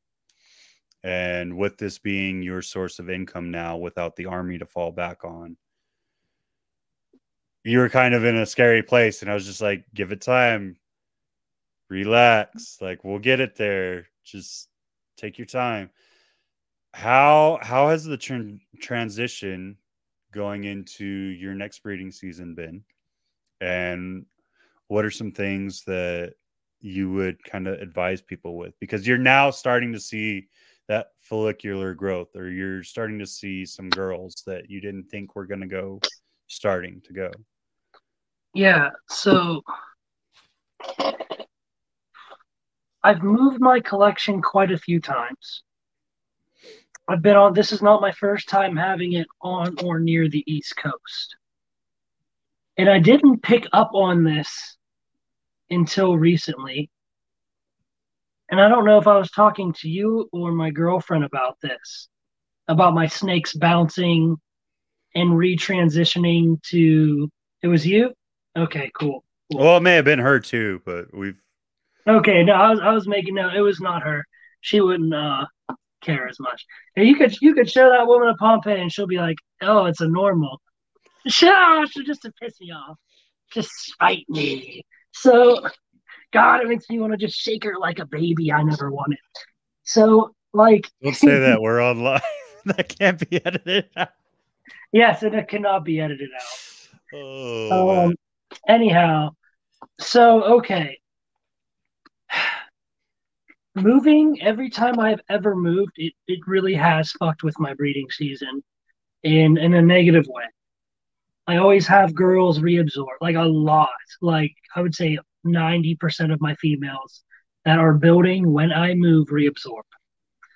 Uh, I am now to the point where I've been breeding ball pythons for eight consecutive years. And my more senior females, who are like five years or older, sort of were like, yo, we're just moving again. This ain't no big deal. I'm still going to give you eggs. My younger girls, who've maybe only given me a clutch or two, just reabsorbed real quick because that means they probably haven't moved before. Right. And then my grow ups obviously went off food for a while due to stress and moving. Everyone went off food for a while, you know, just trying to re tune in the conditions to a place I've never been. The altitude change, I think, is huge. Definitely. They feel that, the barometrics, they, they definitely feel that. So, an ultrasound, if you have an ultrasound, it's going to be your best friend. It's going to tell you what your females are and aren't doing. 100%. As far as getting the recycle, is what I call it, going a lot of my more senior females, I am now noticing, will reabsorb sometimes because females have multiple lines of follicles and they'll just regrow that other line. And I'll keep feeding, I'll keep breeding, and sometimes it'll be like 18 months. This male is still locking this girl. She is mm. still growing. And it's like so crazy because she'll grow them all the way to like 20 millimeters and, and then grow the other side. And so I just got to keep pairing and keep feeding. And if you go back, um, the only other documentation I know of this happening if you go back to Balls to You, Gavin Atkins has a real, really, really old video on his YouTube, the, his first ball python breeding series each video is really long, between like 20 and 40 minutes long. He talks about one time where that happened to him. And so that that happened that's happening to me now. I'm hmm. noticing. And this is not the first time. This is the first time I'm able to look back at my Excel sheets and be like, here's the data I've collected. Or I have this 4,000 gram, gram clown female, big as hell. That's what she's doing. She is she is now growing her other line of follicles. Um, and then there are a few girls. They just straight surprised me, and I didn't think they were gonna give me shit. And then here they come, like, bah, bah, bah, it's, it's three clutches in a week, and I'm just like, all right, thanks. So I was, yeah, I was really scared for a while because if I don't, you know, make snakes, I don't make money. If I don't make money, I can't do this. Simple as that and it and it sucks because we live in a world where um and I don't mean this in like a way of instant gratification. We need money now. Like if your rent is due tomorrow, that means your rent's due tomorrow. Right? There's no you know, you can't pause time and make a sale real quick. Like it doesn't work that way if you don't got nothing to sell. Well, fortunately, I have a lot of stuff to sell not as much as I normally would have. I I think one year I went from I had like 58 clutches, careful, 58 clutches, and then I moved to Oklahoma and then I had three. Mm. And so last year I had 83 clutches, and this year I'm gonna have I think like six. And so monetarily, it's rough. Oh, it froze? No, I said it's rough. Oh, yeah, no, it's rough. Monetarily, that's rough. Project wise, that hurts real bad because now I'm like, I'm even further behind on the projects that I was trying to have go. So Shane Kelly, the opposite happened for him. He moved and it caused his girls to cycle. So looking at my old data, the last time I was on the East Coast, I had pretty early seasons. Like I would have babies between like May and June. Now, when I went to Oklahoma and my girls recycled, they were giving me babies late in the year. So I was having late seasons like July, August, September, October, even some even into December some right. Christmas times. I remember like I did have a Christmas Eve clutch. I was pretty pumped about it. So it's crazy now because my females are recycling back to the early season because all the clutches I'm having, I'm having right now during the summer from May, and I think the last clutch I'm going to cut is 22 August. I cut that clutch. All my girls are already done laying, I think, for this year. But they're recycling. So now they're growing that other line of follicles. So it's so crazy because it's I don't know, it's just mind blowing to me. I mean, nature always finds a way, is what we say. Right. But it's crazy to watch it happen in real time, in real life, with the data that I've kept and collected over the years. And I I didn't I don't even know how to what I would tell someone as far as how to prepare for this because have an incubator, you, have a backup incubator, and have an ultrasound. because you're seeing the follicles from one oviduct switching over to the other instead of having both oviducts go at the same time. Are you seeing a much smaller clutch range than usual, or are you still seeing around the same size of clutch? That in my opinion, is correlated to feeding. So there's more things that feed follicles than fat, but fat does right. feed follicles. The only time I power feed, in my definition of power feeding, is just giving a snake um, multiple small meals so it has a higher caloric intake over a period of time to gain body fat. So I power feed my older males because I know they're going to go off food. So before I start breeding them, I try to tax them, not a lot, tack a little fat on them. My females, I'm just, they're going to eat them and just going to give it to them until I'm like, all right, that's too much. Like, I know you want another, but that's, no, you'll regurge. So I, I push them because I know how much uh, fat they're going to lose through the laying process.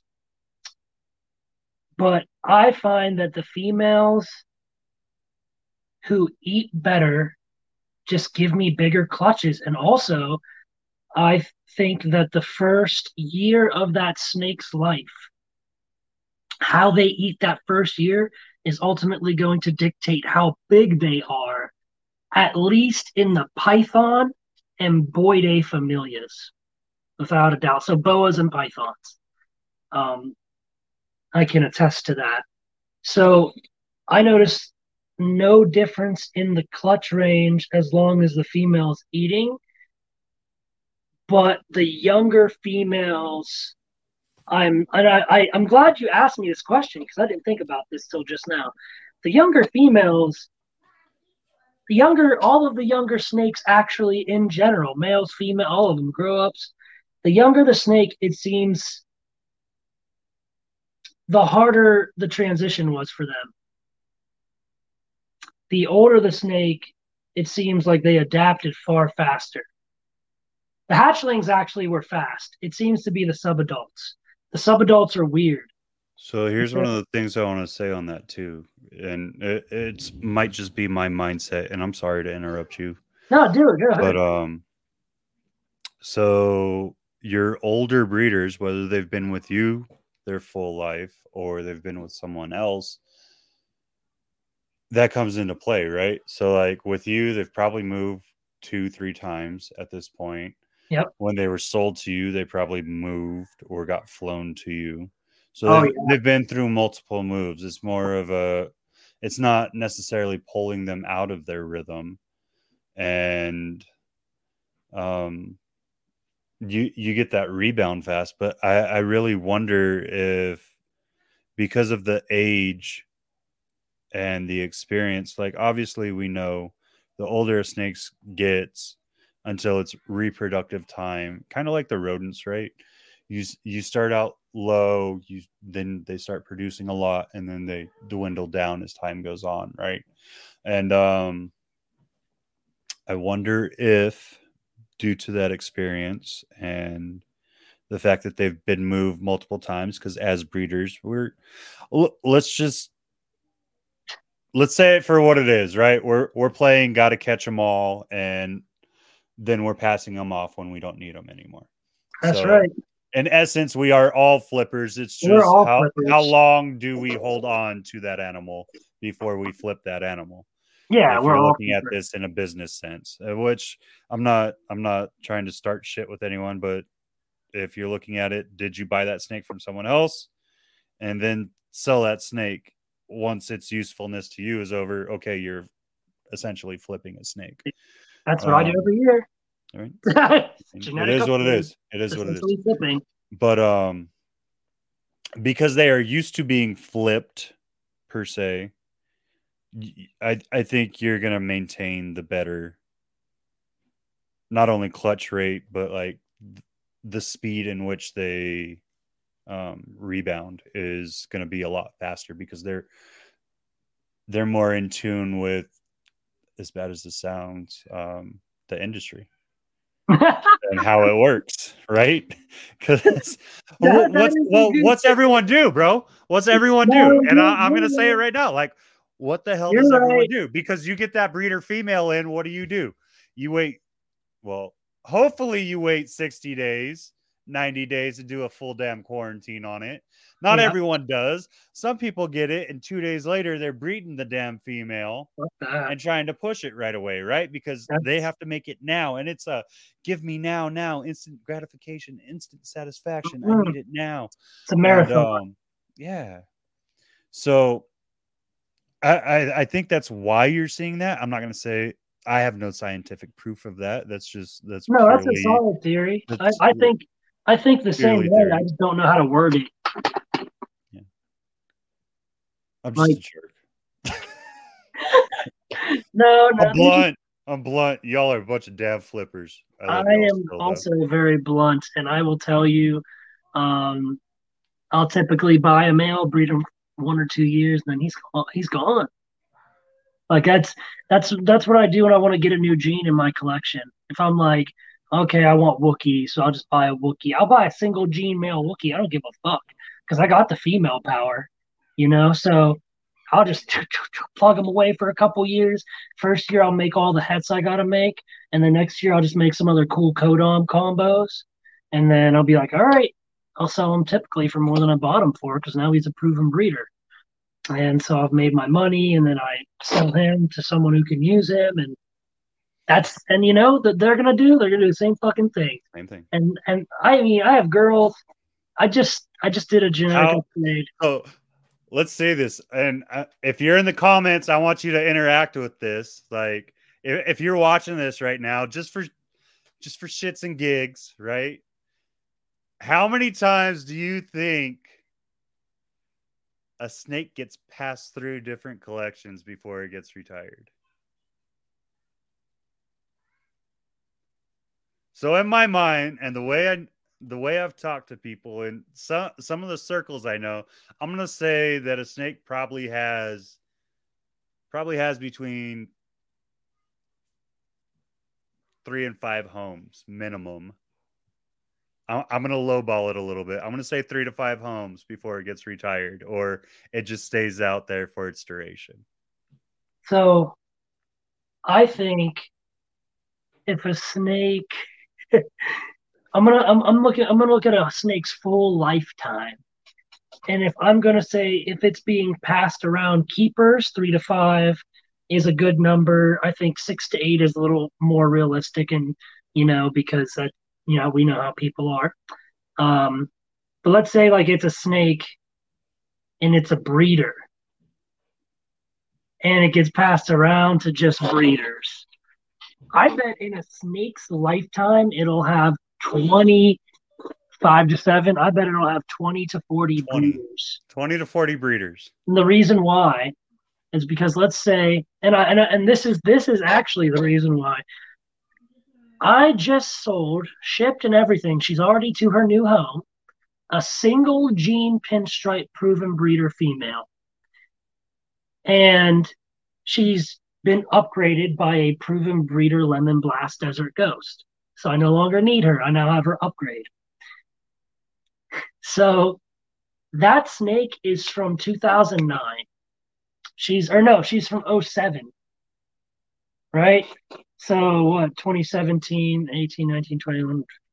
So she's like 15. All right. I am like her 10th breeder. and because, I mean, she's a single gene, she's a pinstripe, she's a proven breeder female. Someone is to buy her for like 500 bucks, which is exactly what happened. And it's, they just bought a proven breeder female to, that was cheap so they could breed it. So they could prove to themselves that they could breed it. And then once they realize they can breed a ball python, they're to breed her maybe one or two more times. And then she's going to go. Now, let's say that snake lives for at least 40 years. Right? That's like 20 breeders minimum. It probably goes through in its in its lifetime. Because someone might breed her once and then sell her. Someone might get her, have her for six months, and she ain't doing nothing because she decides she's not going to breed that year, and then that person just sells her. And then that happens twice. And then finally, the next person gets her four owners later, and she starts to grow follicles again. But she's been through four people in like a year and a half. And so, like, I think if a snake, a female, is a breeder and she's alive for 40 or 50 years, she'll at a minimum have at least 20 breeders. Because I'll tell you, I like, I run a business. If I have, if mm-hmm. I bring in a male, he, I'm only going to have him for two years and then he's gone. Even if he's 10 years old, I'll have him until he's 12 and then he's gone. 13 tops, you know, three years tops. Uh, females stick around a lot longer, but now I'm getting to the point where they're not going to be. I'll probably only have a female for six years. So if let's say I grow her from scratch, I'll breed her a few times and then her upgrade will be ready. You know, three years after I start breeding her.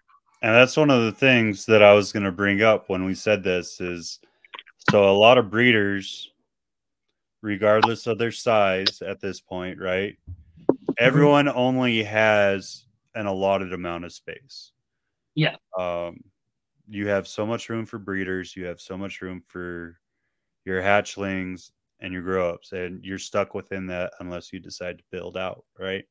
Mhm. And um, not everyone has that ability. Like where we live right now, what you see behind me is what, well, not just behind me, there's a little room left that I am fully going to take advantage of. And what you see behind me is going to get changed up as well if we get stuck here longer than I want to be. But um, Hmm.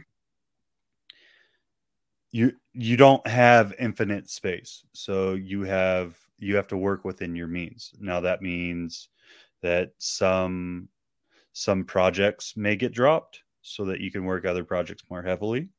That Yeah. means that some of your females, even if you created them and really enjoy them and have an attachment to them, may only get two or three seasons, especially if they're not like a visual recessive and you've created a visual recessive from them that carries all the same genetics that the female's probably going as soon as the other females to size. Yep. and things like that and so i think you're right. I think i think it's probably higher. I'm playing I, I was trying to get you to play devil's advocate and i think you played it perfectly. The people that actually decided to participate in that which only two did out of 17 people watching so y'all Yes. y'all y'all being wusses like input input input you ain't gonna get called out here it's okay this is this could be your little safe zone Don't be fucking Um, scared. That's all I have to say.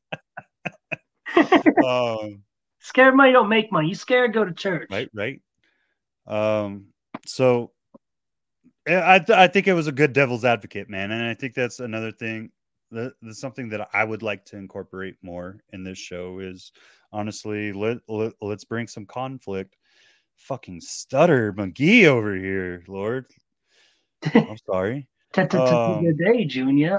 Today junior Yeah. um There's your copyright right thing. right we both did it it's done It's over. Demonetized. So uh, I'm not even monetized. I'm almost there though. So if you guys enjoy this, hey, there's another plug. Do a boy, do your boy a favor. Watch some more stuff. Get us monetized so that we can start doing some more stuff. Like, share, Um. For real. But anyways, I, I think it's important too, and I think that's the only way we're going to grow. A lot of the people that are innovating the area are doing some stuff that's not per se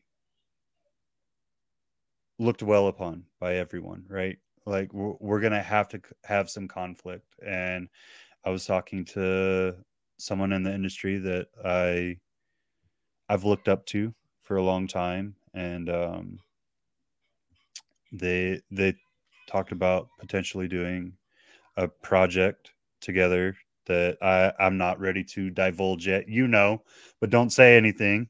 gotcha. Um, so th- there's a potential project with someone that has a lot of time in the industry that I I really do respect, and they said that they chose me for that potential project because I am very middle of the road. I am able to play both sides, and I try to look at everything from both sides before jumping to conclusions. But I think there's a point where we kind of have to look at both both sides in a more more emotional and logical state than just saying, okay, well, this is one side, this is the other. Now let's hear the arguments. That's something that we don't do as a society now, and we don't do as an industry. We're just like, this is the way it's been for 30 years. So let's just keep it this way. And it, it's going to piss a lot of people off, man. Uh, it is. But I think if we want to grow and we want to continue to fight, um, that's that's one thing that we haven't talked about, and something that I'm a huge, huge believer of is USARK and their USARK and USARK Florida, especially, is going through Yeah. some major battles right now. Yeah. Um, if you guys haven't read the latest alert, I'm going to bring this up. Like, screw everything that we're talking about right now. This is kind of actually important. No, this I is like why I didn't start shit. with this. Yeah, Um, US. Arc Florida, everyone that said, oh, ball pythons will never get hit. USARK Florida just put out a letter that they got from FWC where they said the next round of animals that they are going to start looking at to potentially put on their lists. Guess what animal is on there, boys and girls? Yep. Your Python regius, Python regius, however you want to say it. Your Yeah. ball Python python. Regius. Yeah. Florida is going to try to find a way to put a ban on ball pythons. And if you look at anything that they've done recently, they're not having a sit down, they're not going through the right channels. They're not really giving anyone a voice. They're putting it on a list and then saying why. So you might want to start banding together with USARK and start doing your part.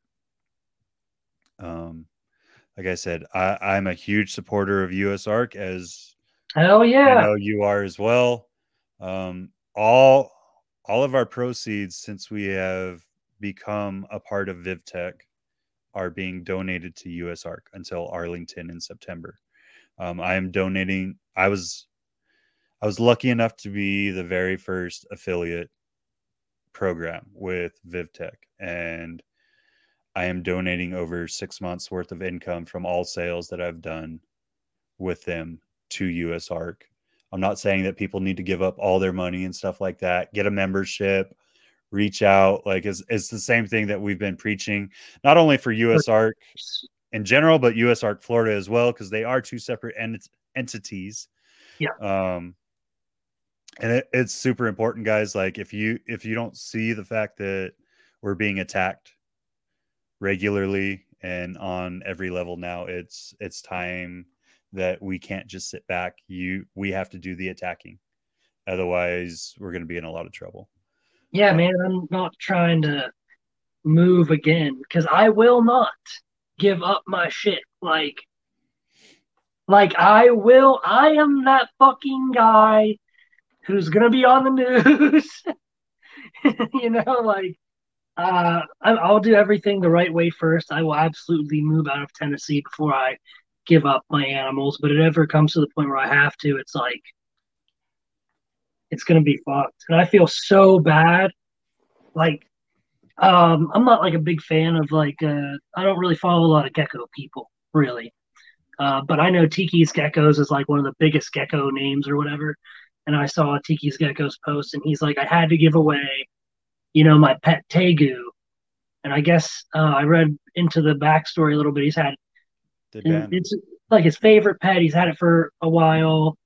He had all these awesome pictures with it and memories with it, and he had to like give it uh, to a person that he trusts, where he could, you know, see it and everything. But like, like, dude, that's so like, oh man, I I don't know. I I can't. That hurt. Like that makes me my feelings hurt so much that I can feel it physically. Like I now I see what people would mean by like they say they get the feeling in the pit of their stomach. Like now I get that. It's it's so fucked up because and this is to sound pretty awful too. I'm grateful that I'm not him. As selfish as that is, but uh, realistically, I can be. It's literally, literally, very just- quite easily be in his yeah. His shoes very. shoes by this time next year because that's that's essentially how long this legislation takes most Yep. times is they'll put something out one year they'll get the voting on and it'll be passed or banned within the next year um, Yeah. there are some things that obviously have been pushed beyond that or have been completely dismissed because of the efforts of the community which is super important. Like y'all just just do your part. Like freaking do your part. Bring the fight to the government. Don't this that's gonna sound bad. This whole video is about to get nixed just for that statement alone. Yeah, but um as far as the political system and the way they work things if you don't bring the fight to them and just um, become what's the word? Proactive. Yeah if you're not proactive and you're retroactive or just responding to what happens uh, you're just we we've said this before you're not going to be in a good place like just push forward Yeah, you lose your animals. pedal to the floor and keep fighting that's all we can do Yeah, there's just I don't know. In my mind, ain't nobody gonna fucking tell me what to do, man. I just there's no way I would there after ten years in the army. There ain't no Oh, I way. feel you. I feel Oh yeah, there ain't no way I'm gonna let some motherfucker tell me what to do. I don't give a shit. I mean, at this point, like, even if it came down, I'm not gonna lie, I'm gonna keep all my animals, and then I'm still gonna breed my animals just to replace them as they grow old and reach the end of their lifespan. So I keep all my Yeah, animals. it's just Yeah. Uh, so. It's like I don't know, man. it's scary, and it's scary to the point where like, like I don't. How do I put this? How do I articulate this? I've been shot at a few times, quite a few times, and I've jumped out of a shit ton of airplanes, and I've done a lot of bungee jumping and a lot of crazy shit, and I've been really nervous, but I haven't felt the feeling of actual fear in a long time. And this actually makes me feel the feeling of fear because this is. I am only one man who has the power of one man, right? I can't, I can only do what I can do. That's why we really all really have to pull together. Um, you can you can go on the website and you can literally it's literally right there for you. All you have to do is like copy, paste. It, it tells you how to do it. It, it takes Absolutely, like man. Like they make they make it dummy proof, less than five minutes of your day. So I, I don't have it now, and I, I messed up on that. Like we said, this is kind of like an ad lib podcast, but I will have the links for both the USARK channel, which I think everyone should be a part of, and make sure you're commenting and like actively on there so that they see it is a united front. And your membership for USARK. So the links for both of those will go in the description down below, along with all of Brandon's stuff, so that we could force him to be on social media. God, I know, dude. I'm so this fucking guy. antisocial. Oh, I'm such an introvert. I'm such an I still introvert. love you, bro. I I love you too, man. It is, no, it is, it is what it is. I just wake up with four quarters. That's. So I tell people, I wake up with four quarters, and for every social interaction, I give away a quarter. Usually, I'll have like twelve social interactions in a day. Oh, bro, I'm like at negative 20 bucks by the end of the day. Yeah, dude. route. So then that's how many days I need to recover. So if I'm at like negative eight, that means I need to be alone for two days just to get back to my. On the third day, I'm waking up with four quarters again. but it's not like it's not like if I don't see anybody, the next day I get eight quarters. Fuck no, I still only have my four quarters. it super sucks. But I'm trying, and it sucks because I actually like have content edited, made, done. I just out. literally have to do it, and I'm just like. Put it out. Yeah, I know. I just need to quit being a lazy piece of shit and do it. Working, I'm working really hard on my rodent facility right now. That is just my because my when I in the move. Here's something to be prepared for. This happens to me every time. Um, you will lose rodents. I recommend if you can go out and buy some frozen thawed, uh, stock up on that, have it delivered straight up to your like new place, so it's like there for you um, and buy a few extra hundred live if you can. Depending on what time of year you move, rodents can die from stress. They could die from heat. They could die from cold. They could just die from, you know, the normal things that every rodent can die from. And I, I think the soft furs are a little more hardy, which I found quite surprising. When I moved from Fort Bragg to Fort Sill, so from North Carolina to Oklahoma, I was breeding rats, mice, and ASFs at that time. and I was for a long time wanting to transition to just ASFs, and that choice was made for me when all of the rats and mice died in the move, and none of the ASFs did. It was just too hot. Uh, the ASFs were all sweaty, but they were all alive. They all had water and fans and everything. It just the rats and mice couldn't hack it. Hmm. So I think you need to be prepared to lose some rodents. Put far more care into your snakes, though. Not saying that one life is worth more than the other, but as far as on your wallet, it will be. Right. right? right. Like, even if you lose a normal, that's more money than a, a, rat. Well, depending on where you go nowadays. well, I mean, if you go, so I'm going to talk about this. This, this go ahead. Yeah, yeah. This is a little rant. All right. Um, so we're getting a we're getting a lot of hate from our local pet shops or exotic pet shops, which I, I understand, man. They they've had the market here for an extremely long time. They they're just they're very used to their system. Um, as you know, we have a show here. Uh, we have a Show Me Snake show. You know, it's actually next weekend, and uh, th- they're giving a lot of pushback on it they're trying to kind of keep it from growing, which is frustrating because mm. you you want to play the middleman in that, right? Because you you're the local guy and you want to have the ability and like keep a keep a friendly stature within your local community and the shops there, but at the same time, you want to see the market here locally grow. And it's like, well, how do you do that? You bring a show in and you start getting people from out of town to come in, and they're like, well, there's these shops and we didn't find what we were looking at at the show so you go to the shop and it's like you're bringing the shop more business but it's just it's been kind of a fight but so like speaking of like is one life more valuable than another you could pick up a normal ball python give or take for 50 bucks at most places right you could pick up an asf give or take most of the time for like well now probably like more like five bucks yeah, five to eight. Um, so we'll say that uh the five dollar range is the ASF range, right? Well, one of the local stores here decided to mark all of their ASFs at fifty dollars a piece. I was like, "You're really going to do that kind of a markup?" And I watched them sell some to some customers, and I was like, "Holy freaking like!"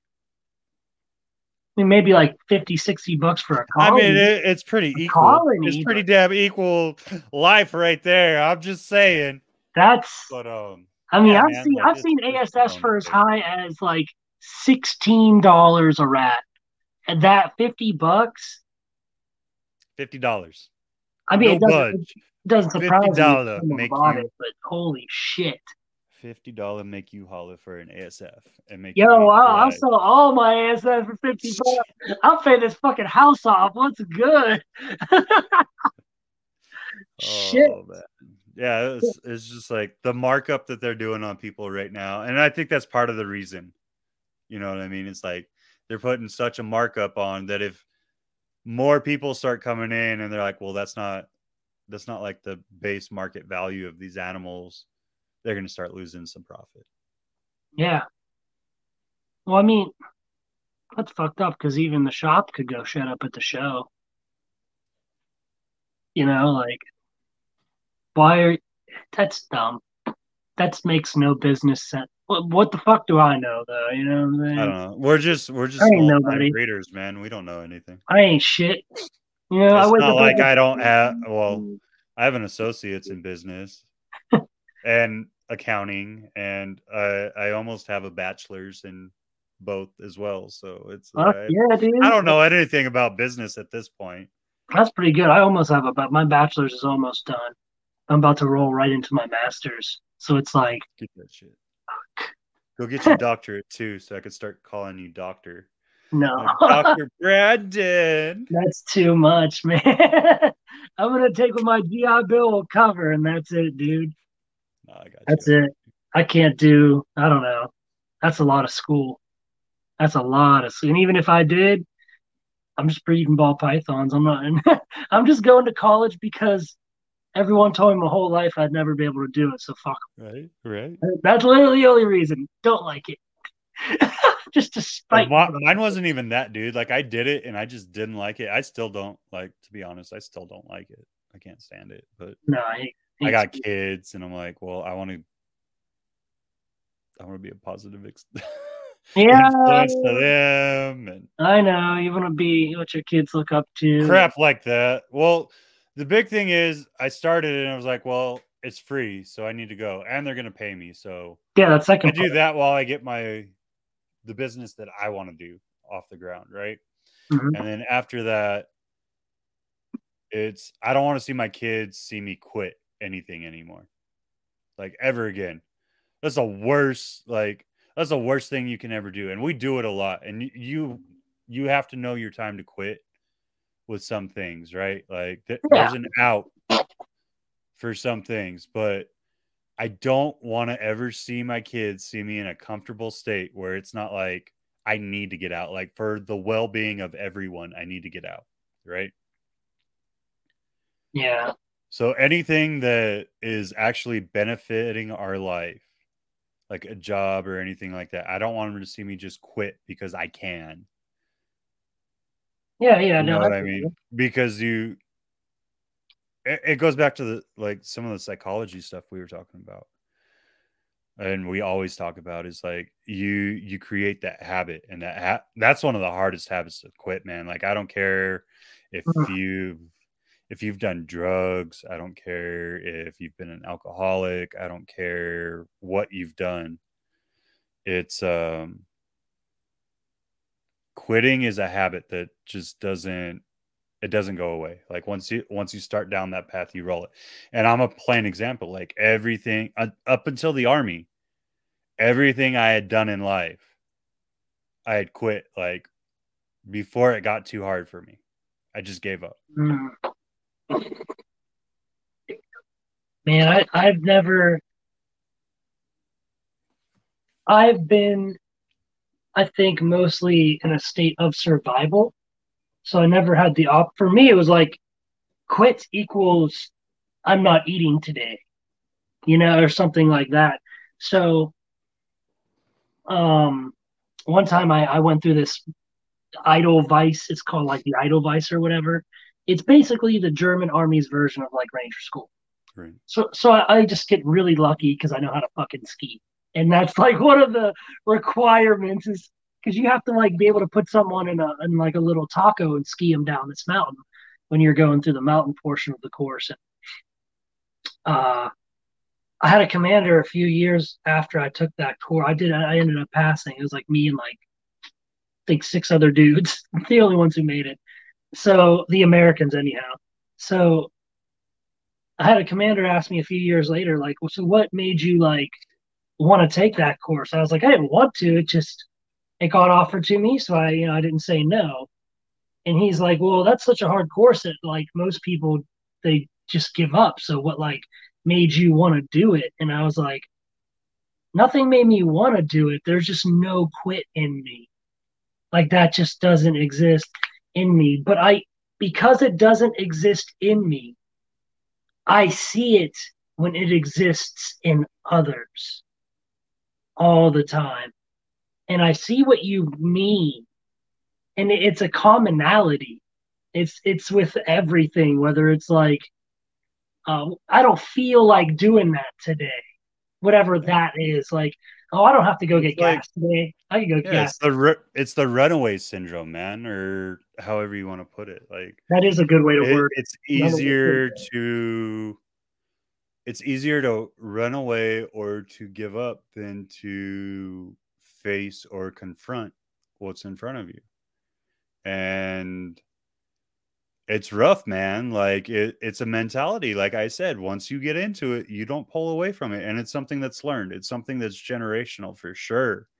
Oh, Um, yeah. my, my grandpa wasn't that way. My grandpa was very stubborn and he stuck to it. But um i love i love my parents to death but they are very they're very much so if they don't like their situation they're quick to change it it's like sometimes sticking out through that hardship is it's sometimes better for you.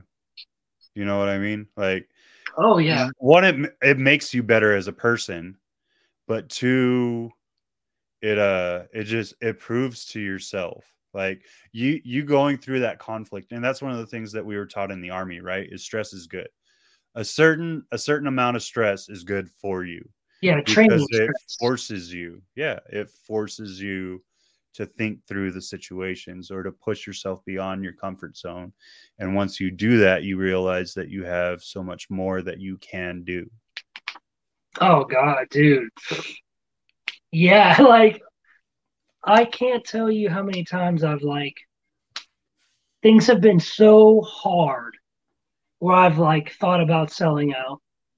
And in my mind, it doesn't matter how much I think about it, I'm never gonna do it. You know what I mean? Like better not I'll downsize if if need be, which come kick tends you to in the be balls yeah. yeah, yeah, you would. I said that real low so that they don't hear that. Hopefully, they didn't hear that. They're gonna mark it for violence. So yeah, I murmured that last part so it doesn't get yeah, right. So all the community strikes today. so like if I would have, for example, quit, you know, if I would have moved here and I would have let the wreck like fuck me up and I would have been like, oh now I can't breed anything or make nothing or whatever, then you miss out on like the most gangster of shit. And like nothing is really, really bad for really, really long. I got that from Brandon Milam. He's a good dude. Oh, and it's true, man. Like, like in the moment and when it's consuming you, it's That's bad the yeah. and it's horrible, and it it might be like, what am I looking for? Like, It might be the worst thing in of- that moment. Yeah. Well, like it, it might make you like freeze in that moment, but once you push through it, and this is something that because I've been to multiple therapists, man, and this is the one the one constant with every therapist that I've talked to is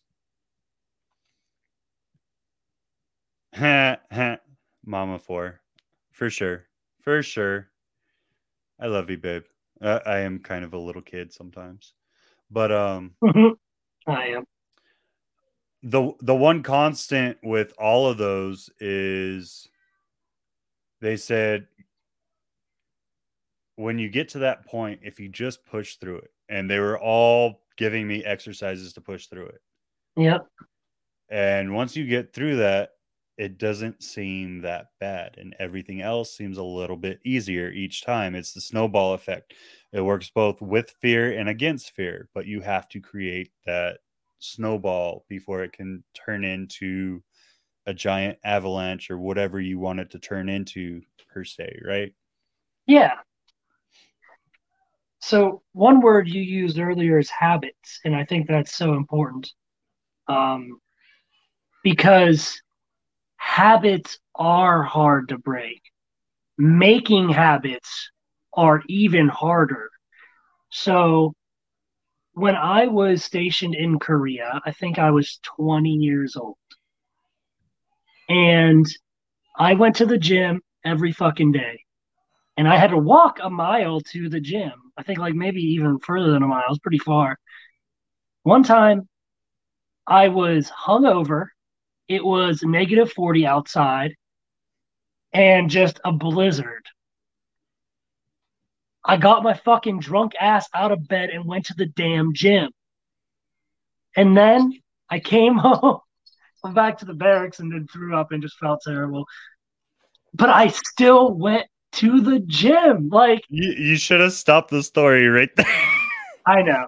It was just the hangover that was the and perfect climax right there it's like I, I did it and i kept my habit but it felt terrible No, the after felt terrible. It was the drinking and all that bullshit. But there, there, there's the other thing is like, if I wasn't drinking all the time, it would have made my habits easier to keep. So you can also do things to, because because once it becomes a habit is when it's hard to break. I was like, because man, at that juncture in my life, I was like, there ain't no fucking excuse why I can't go to the gym. Like, I'm out in the field. All right, I've been we've been out in the woods training for four fucking days. I'll put two water jugs on a metal pole and curl them shits. Like there ain't no fucking reason. There there's not one. Not a fucking one. There's no excuse. Makes no sense. You know, your kid's keeping you up late. Cool. Keep yourself up late another extra fucking hour. Ain't no excuse. Like, or go to bed and wake up an hour early. There, there's just no reason for it. And that was like my mentality because that habit was just so drilled in me. Like, so drilled in me. So, like, habits I have today, I know like morning routines are so important to everyone's success. Um, one of the first things I do every morning, as far not for like myself, like actual things that I have to get done. Like in the morning, the first thing I do is like smoke pot. So the next thing I do, I'm just kidding, guys. I can't do that. If I do that in the morning, my day is shit. I do that at night. So I check first things I do is I check all the thermostats, make sure the temperatures are good. I look at where all the probes are and make sure the probes are good. I temp gun at least each level of every tub. I go and I candle all the rat water buckets. Like I do all what I call safety checks. I make sure none of the water spouts are leaking for the rats. You know, like I just have this good habit. I cannot tell you how many times that habit has saved my ass. Like I that's the first thing I do when I wake up, and that's also one of the last things I do before bed. I do it twice a day, and man, I cannot tell you like how many times I found, oh, dude, a paint like a a hopper got out and chewed the where the water spout is, and now there's water just dripping into a tub. And you know, Jon, me and Jon were on the phone a few days ago, and I was doing my checks, and that shit happened. You almost made me throw up, you jerk. Yeah, the, the smell is just so putrid. Like you literally, all you did was talk about it, and I was like, I know that smell. It's so putrid, man. But but like a long, long, long, long time ago, when I first started breeding, I might have only ever had like this is maybe my first or second season. I was buying these cheap, shitty racks, and I I don't even know who made them. Uh, I don't even think the company's in business anymore but ev- all of the levels and they all had thermostats and everything melted through. Like the heat tape fucked up from um, rubbing against it. And eventually all the level it, it, was like one tub and then happened with a couple more and eventually they were all melted. But i noticed with my safety checks i'm like opening the tub all my snakes are at the front of the fucking tubs and the tubs are all really hard to open and then you learn things like troubleshooting procedures. Like, okay, this is wrong. What do I need to start to check to fix it? Those habits are so integral to being successful. Like, and you need, because like now in my head, no matter what I do, I'm like, all right, I need to look at each one of these snakes today. I need to at least see them all once today. And usually that's first thing in the morning. Uh, here's a good habit if it takes less than five minutes or less, just knock it out real quick. Anyway, you get a and do that first thing in the morning, get a fuck ton of shit done. It puts you in this like productive mindset. Like, wow, I got so much done and it's still early and I have all day. What more can I get done? You know, it's it's a very it, whatever it takes to put you in a positive mindset. Those habits are just so important. And so when things do get hard to not quit and push through it, it's hard to make that a habit because habits take consistency. You don't ever want to be consistently put in that position, you know? In the army, we are, but this is like, you know, real life now. It's a little bit different, a little bit different. But, um, yeah, man, there's, there's just been, there's been so many things tonight. And I, I think it all comes full circle uh, like we've essentially talked the hardships of moving the hardships of just even coming back together and that the, even the mentality part at, that we just went through it's like moving caused you to kind of break the mentality at first you got back okay. in your rhythm obviously right but um all of it all of it is just full circle and if you want to be successful i'm not even going to say successful like I, I I really hope that you're successful. I hope that I'm successful. I, I damn near hope that everyone in this industry is successful at some point, right? But oh yeah, just just for the care and the health of the animals, the care and the health of the people behind the animals, because we don't we don't see a lot, right?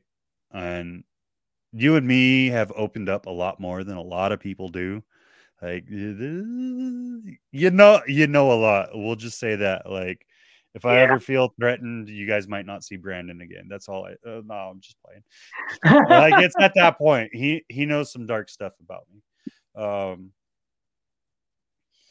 but what what I'm really saying is like everything that we put into the animals, everything that we put into ourselves, that we put into social media, like you, you guys get such a small glimpse of everything and uh, uh, I think this is actually refreshing.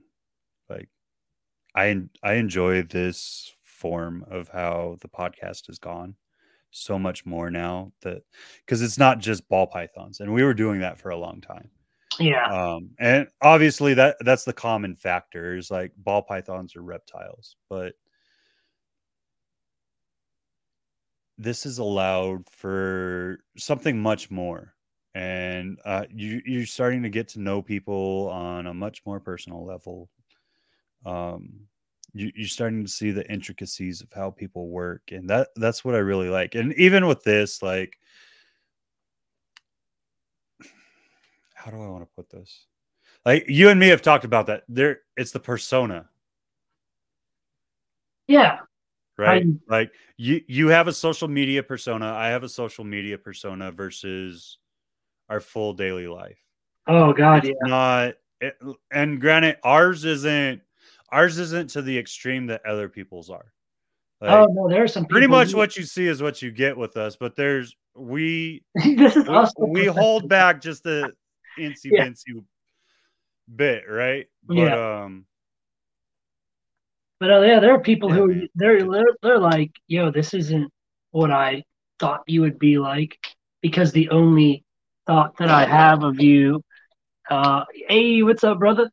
Um, the only thought that I have of you is what I've seen on social media, right? Exactly. And and yeah, you'll get them, and you'll be like, "Yo, who the fuck are you? I ain't seen this this motherfucker. I don't know who you are." You know, like it's it's wild. This is just me, but without a lot of swear words, and and as calm as I could be because I'm a, a very uh, when I get really excited, I talk really fast and then I get really loud. You know? that that has to be an army thing, dude, because we do the same thing. Like you you hear it. I, I actually blow out the damn microphone a lot, especially when I start getting excited. Like I start going, we do the same thing. And then I, I like lean into the microphone and now I'm aware of it. So like I try to get yeah. quieter as I move closer. But like just silly things like that. Man. Um I really I really think we we covered a lot of good stuff. I don't want to hold you up. I know you got to do your checks. I know you got to do a lot of things. Yeah, um, it's way I, I love you, bro. Yeah, it's like two hours later for you. I love you, brother. I appreciate everything that you put out today and just taking the time, especially like at the last second to do this. Um, oh yeah, of course, bro. Fuck yeah. You guys, like I said, I'll put all his links down below. I'll let him do his plug for his stuff right now, and then we'll let him dip out and do his stuff. All right. Well, guys, if you want to uh, check out how I do things or what I'm putting out or great shit as far as education and certain things people don't want to show, you can go look at my Instagram, oodles, uh, noodles, oodles underscore letter A underscore noodles. It'll be in the description below. Um, on Facebook, I'm just Brandon Hernandez. Good luck finding that. That's like fucking fuck you, Joe Biden and Mexican for Smith. white Mexican name you'll ever find in the Yeah, world. right. God, how you how, how are you the palest tortilla ever? Right. Actually got some sun today. Oh, I'm a little copper. I'm a little copper on the arm. but yeah, if you guys um want to go look at stuff like how to untangle an umbilicus, how to put a snake that's not absorbing yolk into an artificial egg so it will absorb the yolk, and a lot of that type of stuff that people don't like to talk about or show or know or whatever. I, I volunteered at a vet office for years and learned a lot of cool stuff. I just put it out for free for you guys because I never had a mentor to do that for me. So yeah, and, and leave me alone. I'm really introverted. Like, really introverted. oh But, but if you have like a serious question or serious needs, go ahead and slide into my DMs. yeah. Oh man, hell yeah! I love you, bro. I love you. Thank you I so love much. you too, I brother. you have a great night, brother. Hey, you too, man. I'll talk to you later. Yeah, yeah. All right, guys. I hope you uh I hope you freaking enjoyed that. Uh next week we have a true OG. He said mentor. Uh this guy's mentored so many people in the industry. Um I just I can't say enough. I I love the guy I'm about to freaking talk to next week and that's Mr. Brian Gundy. So I hope you guys come by, stay in tune for that and I hope, like I said, I hope you enjoy this. We'll see you on the next one. I love you guys. We'll see you next week. Badoo.